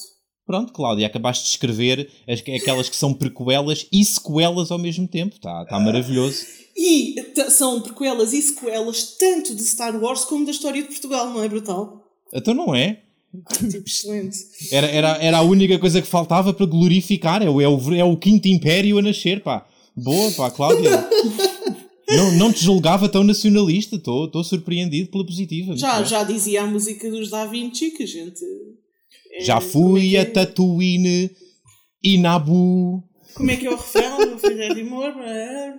Tipo, já foi numa, um conquistado. Num... Foram galáxias de amor, não é? Galáxias de amor numa luta de estrelas a conquistar e coisas assim. É isso, é isso. Eu diria que está tudo aí. Meninas, vamos ao rating. Vamos, rating, rating. Uh, alguém quer começar? Tá, eu no último dei 7,5, acho que este foi um bocadinho pior, mas se calhar melhor do que, do que os outros e portanto vou-lhe dar um 6,5. Ok. Uh, eu vou-lhe dar um 6,5 também. Eu, eu acho, eu acho, pronto, este filme uh, uh, é 2005, 2 mais 5 dá 7. Eu não consigo dar isso 7, mas eu acho que eu vou entrar em concordância e, dar, e vamos dar todos a mesma classificação. Vamos todos dar o 6,5. Oh. Uau! Vamos todos dar o 6,5. Estamos todos no, na mesma nave espacial. Acho que foi a primeira vez que isto aconteceu. Todos Sim. os agentes de drama de um painel darem exatamente a mesma pontuação a um conteúdo. Pronto, estamos todos na, na mesma nave espacial. Sim, senhora. Pronto. Uh, acho, que, acho que este filme uh, foi. Porque ele, ele, originalmente ele era o fecho, não é? Este era Sim, suposto ser o último filme uh, que alguma vez iríamos ver de Guerra das Estrelas. Não, não havia, parece-me, na cabeça de ninguém das equipas criativas quando fizeram este, a ideia de que isto poderia continuar. E, e portanto, este filme tem, um, tem uma tarefa difícil, como aliás todos os das prequelas, uh, que é o de fechar ao mesmo tempo que dá continuidade, este muito mais do que os outros, uhum. porque é suposto fechar uh, o, primeiro, uh, o primeiro arco da história ao mesmo tempo que cola com o início do, do segundo arco. E, e pá, e está bem, foi competente, era muitas, muitas coisas aqui não podiam ter sido de outra maneira, tendo em conta aquilo que, aquilo que sabíamos que vinha a seguir. Tive muita pena que, a meu ver, o ritmo não fosse o melhor. Achei mesmo que durante a maior parte deste filme o ritmo da sequência de cenas não estava fixe. Uh, tivemos cenas que duraram um minuto e meio, tivemos cenas que duraram 20 segundos. Há literalmente cenas em que tu vês o, o ecrã fazer aquele, aquele swipe porque vieste de uma cena anterior e passado 20 segundos estás a ter outro swipe e eu, e eu pronto, achei que achei que estavam criativamente cansados. Não sei se este filme foi. Uh, se houve problemas de produção ou não, e portanto houve decisões que foram tomadas em cima do joelho porque estava a chegar a data de lançamento. Não faço ideia o que é que aconteceu na, na história da produção deste filme, mas achei que muitas coisas podiam ter sido feitas de melhor forma. A banda sonora deixou-me um bocadinho a desejar mas ao contrário da Cláudia, não achei que houvesse assim tantos momentos de personagens a fazerem coisas um bocado Olha, fora. Em, em relação e, portanto... à banda sonora, eu acabei de encontrar um apontamento meu a dizer que na parte em que foi o Execute Order 66 que tinha sad music que eu gostei muito. Ok. Ok. Uh, portanto, é só para, para, para, dizer que apesar de concordarmos na, na, pontuação, não concordamos nas razões da pontuação. Nas razões, claro, claro. Porque aparentemente eu fiz muitos aqui marks de, de, de, de do soundtrack de, de, deste filme. Aparentemente gostei muito. Mas era o que eu te dizia, se calhar foi por, por não ter ouvido com os escutadores e portanto o som não chegou como era suposto e nesse caso Mas o som um... não é para chegar com os escutadores. Não ok, que visto no computador, eu ouvi com o som da televisão, uh, e tendo em conta uhum. que isto é um filme para ouvires com o som do cinema ou da televisão, mas não é para ouvires com os escutadores. Efetivamente não é nesse sentido que é feito. Pois talvez. talvez eu não vi com os escutadores e gostei, portanto. Ok. Uh, mas pronto, é esta, é esta a minha motivação e é por isso que, que, dei, que dei a pontuação que dei. Tá bom. Eu dei 6,5 porque, sinceramente, das prequelas. Esta para mim até parece prequela fora porque é um filme que eu sinceramente gosto. Uh, o que é estranho tendo em conta as outras prequelas. Eu gosto deste filme. Se este filme tiver a passar na televisão, eu fico parada a ver. Uh, porque apesar de ter cenas um bocado que deixam a desejar, eu acho que no geral é bem sucedido e é bem sucedido a contar-nos eh, uma história que nós já sabíamos que era inevitável. Uhum, uhum. E porque eu gosto muito do, dos momentos emocionais do filme, eu gosto daquela tensão que há no final com o Anakin e com o Obi-Wan, gosto muito.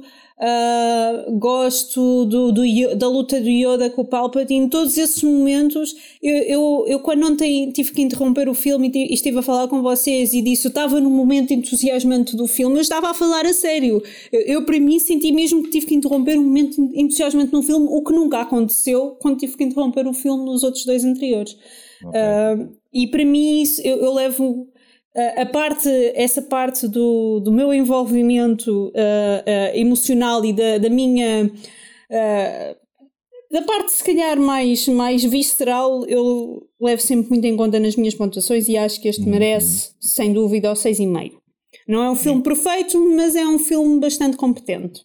E deixa-te com, deixa com angústia, não é? Eu acho que este filme consegue fazer isso. Eu, embora não seja. Não é a minha prequela preferida, é aliás do, das três prequelas o, o filme que eu, que eu, menos gosto, mas acho que ele é competente a transmitir angústia. Senti-me senti angustiado em imensos momentos por estar a, a, ver aquelas coisas acontecer. Eu sabia que aquelas coisas tinham que acontecer, mas não fica aquele peso no estômago de, de coisa desconfortável e desagradável. E era tão bom que a realidade fosse diferente mas, mas não é, e acho que transmitem bem isso. É, consegue, mexer, consegue mexer com o espectador. Eu, eu consigo, acho, eu acho que isso eu é consigo sentir, por exemplo, a frustração do Obi-Wan de uhum, ver uhum. o, seu, o seu aluno a, a ir por aquele caminho Eu Sim, acho que sim. para mim isso é um, dos, é um dos ganhos do filme e eu consigo, para mim é das partes mais importantes. Ah, consigo ver a frustração do Yoda, só não consigo perceber a Padme, mas pronto, também o filme não levou um 10, levou um 6,5. Portanto, isso. Uhum.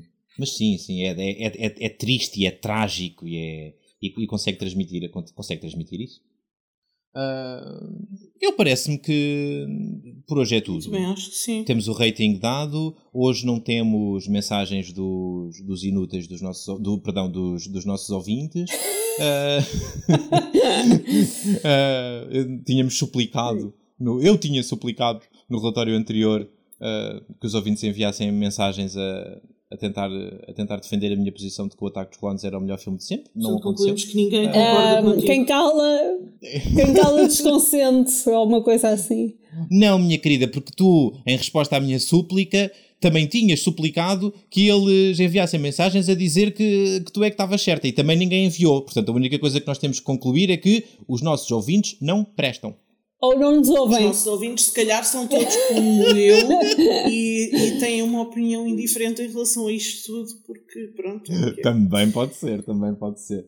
Ah, mas já que falamos dos ouvintes, uma palavrinha para eles. Se, se têm achado interessante este, esta nossa aventura pelos filmes de, de Star Wars, fiquem sabendo que ela vai continuar. Durante as próximas três semanas vamos lançar relatórios sobre os episódios 7, 8 e 9. São episódios que vão trazer alguma frescura, é um pacote novo de filmes. Cláudia, spoiler alert, com um papel preponderante de um personagem feminino, o que penso que vai agradar tanto à Cláudia como desagradou aos fãs de Star Wars. Vamos ter a Desagradou assim oportunidade- tanto. Desagradou bastante. Então Ah, vamos conversar pelo, com- Vamos sobre con- o facto de que não é só o Jorge Lucas e a produção que são machistas, é todo o fandom. Ah, não diria todo, porque nós também nós fandom. fazemos parte, exato, é isso, também nós fazemos parte do fandom e, e não temos essa perspectiva, mas, mas as maiorias existem, mesmo quando não são absolutas, e portanto vamos ter a oportunidade de, de conversar sobre isso. E, e portanto, se gostaram do que, do que temos feito até aqui, ah, é possível que, e provável que venham a gostar do que vamos continuar a fazer. Se gostam do estilo, mas não gostam do tema, não se esqueçam, ouvintes, que têm em catálogo todos uns outros relatórios sobre outros conteúdos diferentes, mas mais ou menos do mesmo género. Temos Cláudia Ajuda-me Manifeste. Roswell, e His Dark Materials. Sim, Sim, Manifest- Roswell, Roswell a acontecer às segundas-feiras. Sim, sim, sim, essa ainda está a rolar. As outras é que estão para já fechadas. Uh, são séries que, que estão, em, estão em férias, vão de voltar uh, em setembro, ou outubro, ou novembro, ou fevereiro, ninguém sabe muito bem. Uh, mas, mas quando voltarem, vamos, vamos voltar em peso com elas. Para já têm-nas em catálogo, podem ir, podem ir ver as séries que estão na HBO e os nossos relatórios estão na internet. Olha, só mais uma coisa. Se quiserem, se gostam de nos ouvir, ou mesmo que não gostem, mas se nos ouvem, bem, se nos ouvem e não gostam, também não sei porque é que nos ouvem, mas se isso acontecer, ah, mandem-nos, podem-nos mandar, não se esqueçam que podem-nos mandar uma mensagem de áudio, tem o link através da nossa página de Facebook. Ahm, e aproveitem e digam-nos de onde é que nos ouvem. Ah, sim, isso era, isso era capaz de ser giro. Se quiserem, se quiserem fazer, a gente não consegue obrigar ninguém, não é? Mas de onde, tipo, em que país e em que cidade é que estão, não é? Tipo, ah, eu ouço-vos do telemóvel. Sim, sim. E, e não me interessa saber em que divisão da casa é que nos ouvem. É, quero, Ah, se quero bem lá que era saber. interessante se tipo temos pessoas, quer dizer, eu ia dizer se temos pessoas a ouvir-nos do duche, mas quer dizer, se estão duas horas no duche uh, a ouvir-nos falar de Star Wars, eu acho que vocês têm não. que pensar um bocadinho sobre poupança de água. Yeah, mesmo a sério. Mas, mas não, não incentives os, Rita, não incentives os ouvintes a, a falarem sobre, sobre eles porque é uma seca. E depois, que depois eles dizem. Não, isso, isso seguramente não. Mas, mas depois começam a dizer: Ai, não sei o que, eu agora estou a ouvir da cozinha porque tenho a sala em obras, porque a semana passada a minha vizinha de cima fez um buraco no. te-". Eu não quero saber! Não quero saber! É- eu já não quero saber de uma forma geral. Se ainda nos põem a contar essas histórias, é pá, vão, vão pastar. Por acaso é Ahm, verdade, é assim, para, para nós querermos saber disso, o que tem que acontecer é, não sei, olha, filmem, ponham isso numa série e depois nós comentamos. Ah, isso pode ser. isso, podia ser isso podia ser engraçado. Para além dos relatórios, que, que nós uh, gravamos e disponibilizamos de forma gratuita uh, para, para os nossos ouvintes. Temos ainda uh, mais qualquer coisa, não é, Cláudia? É, sei nada. Não sabes nada? Aquela coisa que acontece no primeiro sábado de todos os meses. Ah, ok. Estava a brincar com, com o Citripião a apagar uma memória. então, aos oh. primeiros, aos primeiros sábados de todos os meses temos um fantástico quiz sobre a televisão. É super animado, é, não tenham medo de ah, mas eu não sou bom em quizzes. Aquilo é, é animado, não é? Ninguém vos vai humilhar, podem aparecer. Um, há um evento no Facebook, podem inscrever-se. Sim, sim, sim. Isso. E, e queres o outro evento? Eu acho que sim, acho que já podemos Pronto, anunciar. E aos terceiros sábados de cada mês, a começar precisamente no mês que vem, setembro, uh, temos um evento que é o Guia do Drama, onde passamos revista aos trailers das séries que estrearam no mês anterior e falamos sobre isso, com a vossa participação. Portanto, em resumo, segundas-feiras, Roswell. Sextas-feiras, uh, filmes de Star Wars. Primeiro sábado de cada mês, quiz do drama. Terceiro sábado de cada mês, guia do drama. Portanto, desde que tenham tempo disponível e apreciem o que nós fazemos, há, há muita coisa a acontecer. Podem, podem vir a um e não vir a outro. Podem vir só quando vos apetece. Ouçam o que quiserem quando vos apetecer. Ou não ouçam. Está tudo bem à mesma. diz, o, diz, diz o Pedro uh, ao fim de duas horas de podcast e tal. Não ouçam, olha, não ouçam. Se as pessoas é. não quiserem ouvir, já não estão a ouvir esta hora. sim, sim. Uh, pronto, minhas queridas, vamos a dois terços, sensivelmente. Fechamos agora o, o segundo bloco de, de filmes e tenho a dizer que, da minha parte, tem sido um gosto imenso conversar convosco sobre, sobre isto. Tenho muita pena que, que isto para a Cláudia seja uma espécie de tortura, mas, mas pronto, pelo menos para mim é divertido ouvi-la falar e é muito divertido ouvir a Rita falar. Gosto imenso destas conversas e, portanto, tenho a certeza que as próximas também vão ser ótimas. Também sim, estou entusiasmada porque já não me lembro bem dos próximos filmes, para ser sincera. Então vou ter uma visão quase Cláudia dos filmes. Boa, boa. Portanto, estou entusiasmadíssima. Porque eu gosto dos filmes. É, efetivamente, eu sei que gosto, mas não me lembro ao certo o que é que, o que, é que acontece. Lembro-me vagamente. Se, se, calhar achas que gostas e agora quando te lembrares. Uhum. Pois, é, isso já aconteceu, não é? Eu também achava que gostava do. do. do, do episódio 6, né? o Regresso Jedi, e afinal não gostava assim tanto. Mas se calhar também não gostava porque não tinha visto a, a versão editada antes. Mas pronto, é assim, olha, se calhar vamos deixar os ouvintes e descansar, que isto já vai. Sim, já. Já vai, já Portanto, vai. Até à próxima, não é? Hoje esticámos-nos, não foi? Foi um bocadinho. Acho que sim. As pessoas estão de férias, não faz mal. É isso, é isso. Uh, então vá. Meninas, beijinhos para as duas e para os ouvintes, vá, até para a semana. Vá. Tchau. Tchau. Adiós.